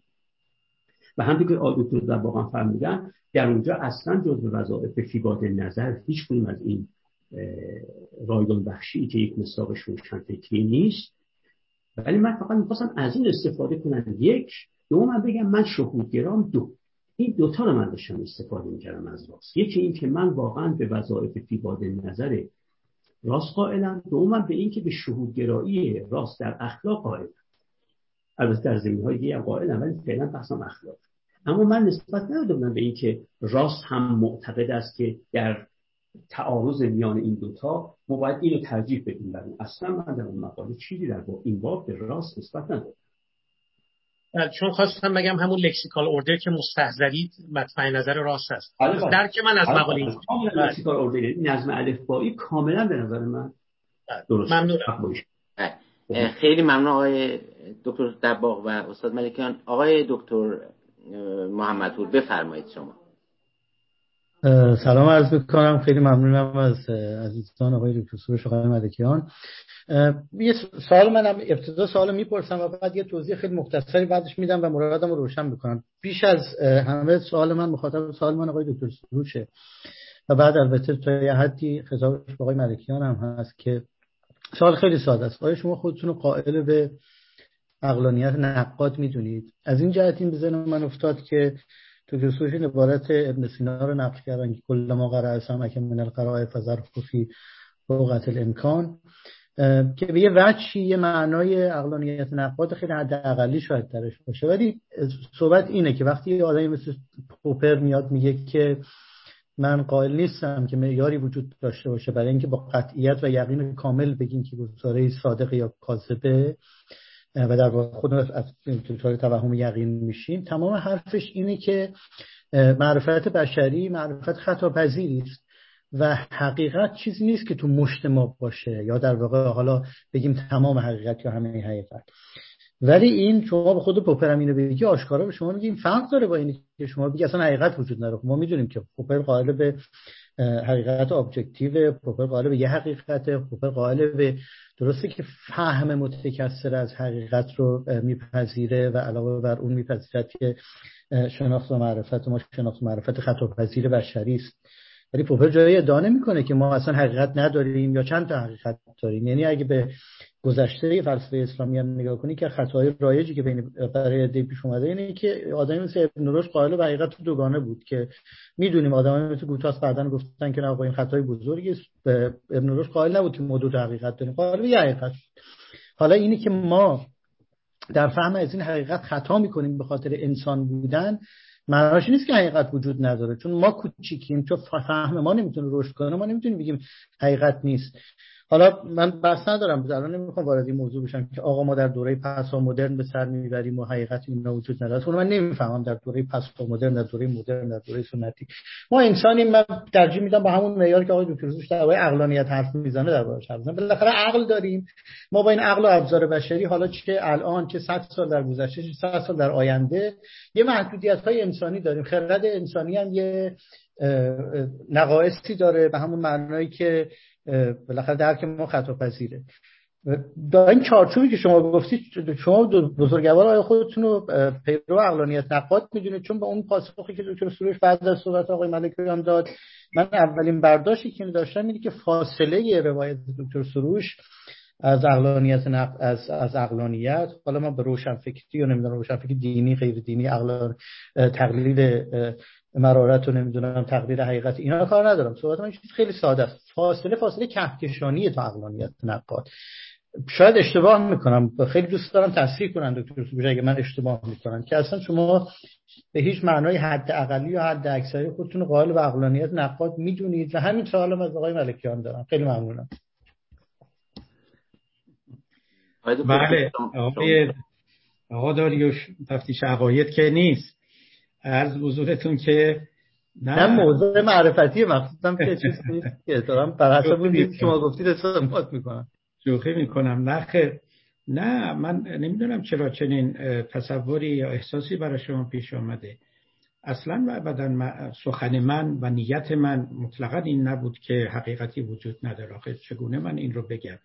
من هرچه یعنی تمام سخنم این بود که پوشیده تر شده در زمان ما و پست مدرنیسم هم بیش از این نمیگوید که اینقدر حجاب افتاده بر روی حقیقت که در زمان ما حقیقتا حقیقت خیلی پوشیده تر شده. یعنی در واقع توجه به علتها نه دلیلها در زمان حاضر در دوران پست مدرن خیلی بیشتر از دلیل شده. اینکه این عقیده که تو داری یا این حرف رو که تو میزنی یا اون قانون این فلان علتو داره، بعد اگر این علت اجتماعی، اگر این علت روانی، اگر این علت اقتصادی، اگر این علت تعلیمی، اگر اون علت دینی، همینطور روی علت‌ها انگشت میذارن، به طوری که یه عقیده‌ای که پدید آمده چه در ذهن من و شما و چه در سطح جامعه، اینا رو به هر حال میگن زیر اصناف حجاب‌ها پوشیده شده و شما چطوری میتونین حجاب‌ها رو کنار بزنید. به علاوه حالا اینا همه مبالغه آمیزه، این که میگن truth is conventional truth is conventional، حقیقت قراردادی است. منظورشون اینه که وقتی که شما در سطح جامعه نگاه میکنید میبینید حقیقت سازان وجود دارن، به این معنا که میان غیر حقیقت‌ها رو حقیقت میکنن در چشم مردم. اینجوریه که حقیقت پنهان شده، یعنی خودش رو هی عقب کشیده هی عقب کشیده دوران کانسیلمنت به قول آقای هایدگر. و الا اینکه حقیقتی وجود نداره، من فکر نمی کنم هیچ کمتر عاقلی بتونه چنین حرفی رو بزنه. ولی من این رو قبول دارم که در دوران ما و در دوران پست مدرن به دلیل خیلی چیزها و خیلی علل این حقیقت خیلی در حجاب رفته، خیلی کشفش مشکل تر شده. لذا ادعای کسی که میگه من حقیقت رو به دست آوردم ادعای سنگینی است و آدمی باید دیر باور باشه نسبت به او و باید خیلی ما نسبت به مسئله حقیقت متواضع‌تر باشیم. لذا من با مواضع پوپر کاملا هم داستانم، هیچ مشکلی در قبول اون سخنان و در عقلانیت نقاد ندارم. استاد ملکیان شما نکته خاصی دارید؟ من بعد در جواب آقای دکتر محمدپور چهار تا نکته رو میخوام عرض کنم. بله، بنده به عقلانیت نقادانه کاملا باور دارم و امیدوارم که عملا هم اینو این مشی رو داشته باشم، وگرنه ممکنه خیلی وقتا هم عقیده داشته باشه ولی به مقتضای عقیده‌اش عمل نکنه. اما چهار تا نکته به نظر من در این عقلانیت نقادانه که من میگم باید از هم تفکیک بشه. نکته اول اینه که من به عقلانیت قائلم ولی به اندیشه تقرب به حقیقت پوپر هم کاملا عقیده دارم و بنابراین غایت قصوا را با اینکه نظراً رسیدن به حقیقت میدونم ولی عملاً به چیزی به نام تقرب به حقیقت پوپر. یک نکته دومی که قائلم اینه که به این نکته هم قائلم که امکان این هست که انسان به حقیقتی دست پیدا بکنه ولی خودش با خبر نشه و بنابراین نمیتونن اینو بپذیرن که بعضی ها معتقدن که هر که به حقیقتی دست پیدا کرد حتما با خبر میشه از اینکه به حقیقت دست پیدا کرده. همینطور که در جهل مرکب ما جاهلیم و از جهل خودمون بیخبریم، میشه در معرفت هم ما معرفت داشته باشیم ولی از معرفت داشتن خودمون بیخبر باشیم. بنابراین این نظر که امثال ریشر هم قائلن و من بهش قائلم. نکته سوم که قائلن اینه که در عین حال من اینم قائلم که ما خردگریزهایی داریم که خردپذیر نیستن، یعنی استدلال کاملا قانع کننده به سودشون وجود نداره. خردستیز هم نیستن، یعنی استدلال کاملا قانع کننده به زیانشون وجود نداره، بلکه خردپذیرن. اما این خردپذیرها بعضیشون در عین اینکه هم گفتم چون خرد ببخشید خردگریز ها در اینکه خردگریزن، یعنی استدلال نه به سودشون قاطعاً وجود داره و نه بیاد به زیانشون، میشود گاهی استدلال به سودشون قوی تر باشه از استدلال به زیانشون که بشن خردگریز راجح. من خردگریز راجح رو ملحق میکنم به خردپذیر. از اون طرف خردگریز هایی هستن که با اینکه اثبات صدق و کذبشون قطعا امکان نداره ولی به زیانشون ادله قوی تر از تا به سودشون میشن، خردگریزهای مرجوح. خردگریزهای مرجوح رو ملحق میکنن به خردستیزها و خردستیزشون. یه خردگریزهای برابر رو بهش قائلن که اینا راسته و بنابراین منافاتی نمی‌بینم به عقلانیت قائل بودن از سوی و به راز قائل بودن از سوی دیگری. و اما آخرین نکته اینه که من معتقدم در عین حال که به عقلانیت نقاد قائلم، ولی عقلانیت هم حد و مرز داره. ولی حد و مرز عقلانیت رو فقط عقلانیت روشن می‌کنه. و از اون و بارها گفتم عقل تنها قاضی است که حکم عزلش هم خودش بس صادر کنه. غیر خودش نمیتونه حکم عزل خودش رو صادر کنه. بنابراین قائلم عقل میتونه به جایی برسه که خودش حکم بکنه که دیگه من جلوتر نمیتونم برم. و بنابراین عقلانیت رو وقتی بهش قائلم، اصلا قائل به این نیستم که هرچی که غیر عقلانی بود، نه ضد عقلانی، هرچی غیر عقلانی بود به صرف اینکه غیر عقلانیه حتما واقعیت هم نداره. خیلی ممنون. اگه اجازه بدید من یه جمله اضافه کنم اینجا در توضیح این نکته. آقای دکتر سروش درباره این موانعی که در دوره پسا مدرن حالا تشکیک به بحث می‌کنیم، وارد اون جزئیات در رسیدن به حقیقت گفتن. حالا ما اگه به نگاه پوپر نگاه کنیم که درباره عقلانیت نقاد، عقلانیت غیر نقاد حرف میزنه، مهمترین تفکیکی که شما بهتر از من میدونید سروش بین این دو تا دوره قائل است این است که قبلا آدمیان پیشین قائل بودن که شما میتونید به معرفت یقینی برسید. ما تو دوره مدرن فهمیدیم که آقا این معرفت یقینی ما نمیتونیم بهش برسیم و این به نظر من چندان تفاوت. حالا شما اسم اینو میخواد بذارید پسا مدرنیسم، البته پسا مدرنیسم اصلا اینو نمیگه، چیز بیشتر از اینو داره میگه، میگه اصلا به محال داره میرسه. حرف پوپر اینه که آقا هیچ وقت اینجوری نبوده، ما هیچ وقت معرفت یقینی نداشتیم. پیش از این هزار سال پیش فکر میکردیم ما معرفت یقینی داریم، نداشتیم. حالا یه خورده آدم‌ها عاقل‌تر شدن، فروتن شدن، متواضع‌تر شدن در فهمشون.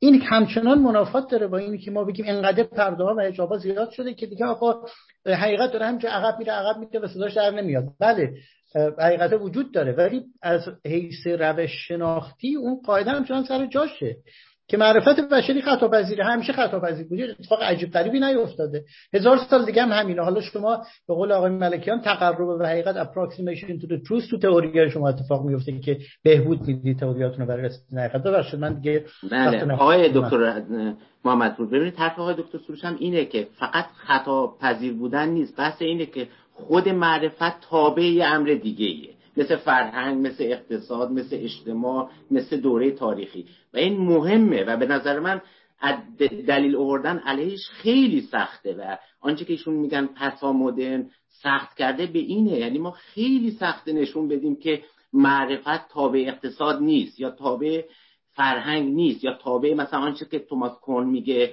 مثلا پارادایم نیست. صحبت ایشون این هست و به نظر من نه اصلا وارد اونا نشدم. من نگفتم که معرفت ما نمیدونم متأثر نیست از علوم دیگه، اصلا همچین چیزی در صحبت من نبود. نه من منظورم اینه که صرفا بحث خطاپذیری نیست، باید بحث رو یه ذره گسترده‌تر بحث کرد. در صد خیلی ممنونم از اساتید محترم، به خصوص آقای دکتر سروش و استاد ملکیان که با صبوری و با حسن نیت در واقع دعوت ما رو پذیرفتن.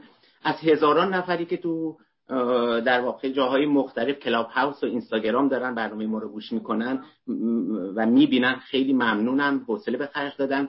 ما جمعمون محدوده، هدفمون این بوده که نخبه‌های محدودی رو جمع کنیم که با هم گفتگو کنن، ولی به اینجا رسیدیم که این گفتگوها رو در واقع به عرصه عمومی هم برسونیم و هرچند که جمعمون نمیتونه خیلی گسترده باشه، یعنی نخبه‌های برجسته داخل و خارج کشور هستن، ولی بنا داریم که از این بعد در کلاب هاست، در اینستاگرام در واقع بیشتر و بهتر در واقع عرضه کنیم آنچه که رخ میده و همونجور که بارها گفتیم هدفمون در واقع دامن زدن بین نخبه ها و روشنفکران داخل و خارج کشور هست، دامن زدن گفتگو بین اونهاست با به معنای دقیق و عمیق کلمه. بازم متشکرم و معذرت میخوام، خیلی ها تو نوبت بودن که سوال کنن، وقت نیست. دوستان میتونن برن کلاب هاوس، اونجا بحث ادامه داره و ما ماه بعد دو تا برنامه داریم در مورد رابطه ایران و چین مبتنی بر آنچه که رخ داده. جلسه دو هفته دیگه‌مون خانم دکتر شیرین هانتر و خانم آقای دکتر منشیپوری هستن که در مورد این موضوع حرف میزنن. یه برنامه دیگه هم داریم که هنوز نهایی نشده، به سمع و نظر دوستان میرسونیم. این ماه رو به روشنفکری اختصاص دادیم و حقیقت ماه بعد رو به رابطه ایران و چین اختصاص میدیم که بحث مهمیه، الانم خیلی از اذهان باهاش درگیره. بازم خیلی ممنون از مشارکت دوستان و تشکر از کسایی که توی اینستاگرام و کلاب هاوس هستن و بازم معذرت میخوام از دوستانی که به خاطر ضیق وقت فرصت نشد که سوالاتشون رو مطرح کنن. اگه نکته‌ای نیست ما میتونیم جلسه رو تموم کنیم. خیلی ممنون. فوق‌العاده ممنون از یکایک که دوستان خصوصا از جناب استاد ملکیان، آقای دکتر کاجی عزیز و سوال کنندگان و شنوندگان که ما رو بر سر شوق و رغبت آوردن. امیدواریم که جلسه مفید و فایده بوده باشد و و انشالله دیدارها دوباره و دوباره تکرار و تازه شود. من هم بسیار تشکر میکنم و با دست پر از این جلسه باز میگردم. خیلی ممنون از همه. ممنونم آقای دکتر. خیلی ممنون بابت کردید. خیلی خوشحال شدیم از دیدار همه اساتید و دوستان. همچنین خیلی خوب بود. شبان وقت همگی بخیر. ممنون. شبان میگی استاد ملکیان، دکتر مجاهدی خیلی ممنون از جناب ملکیان، خیلی ممنون از اساتید استفاده کردیم. جناب دکتر سروش، جناب ملکیان بسیار سپاسگزار، خیلی متشکر. به امید دیدارهای مجدد ان شاء الله. امید دیدار. خداحافظ همگان.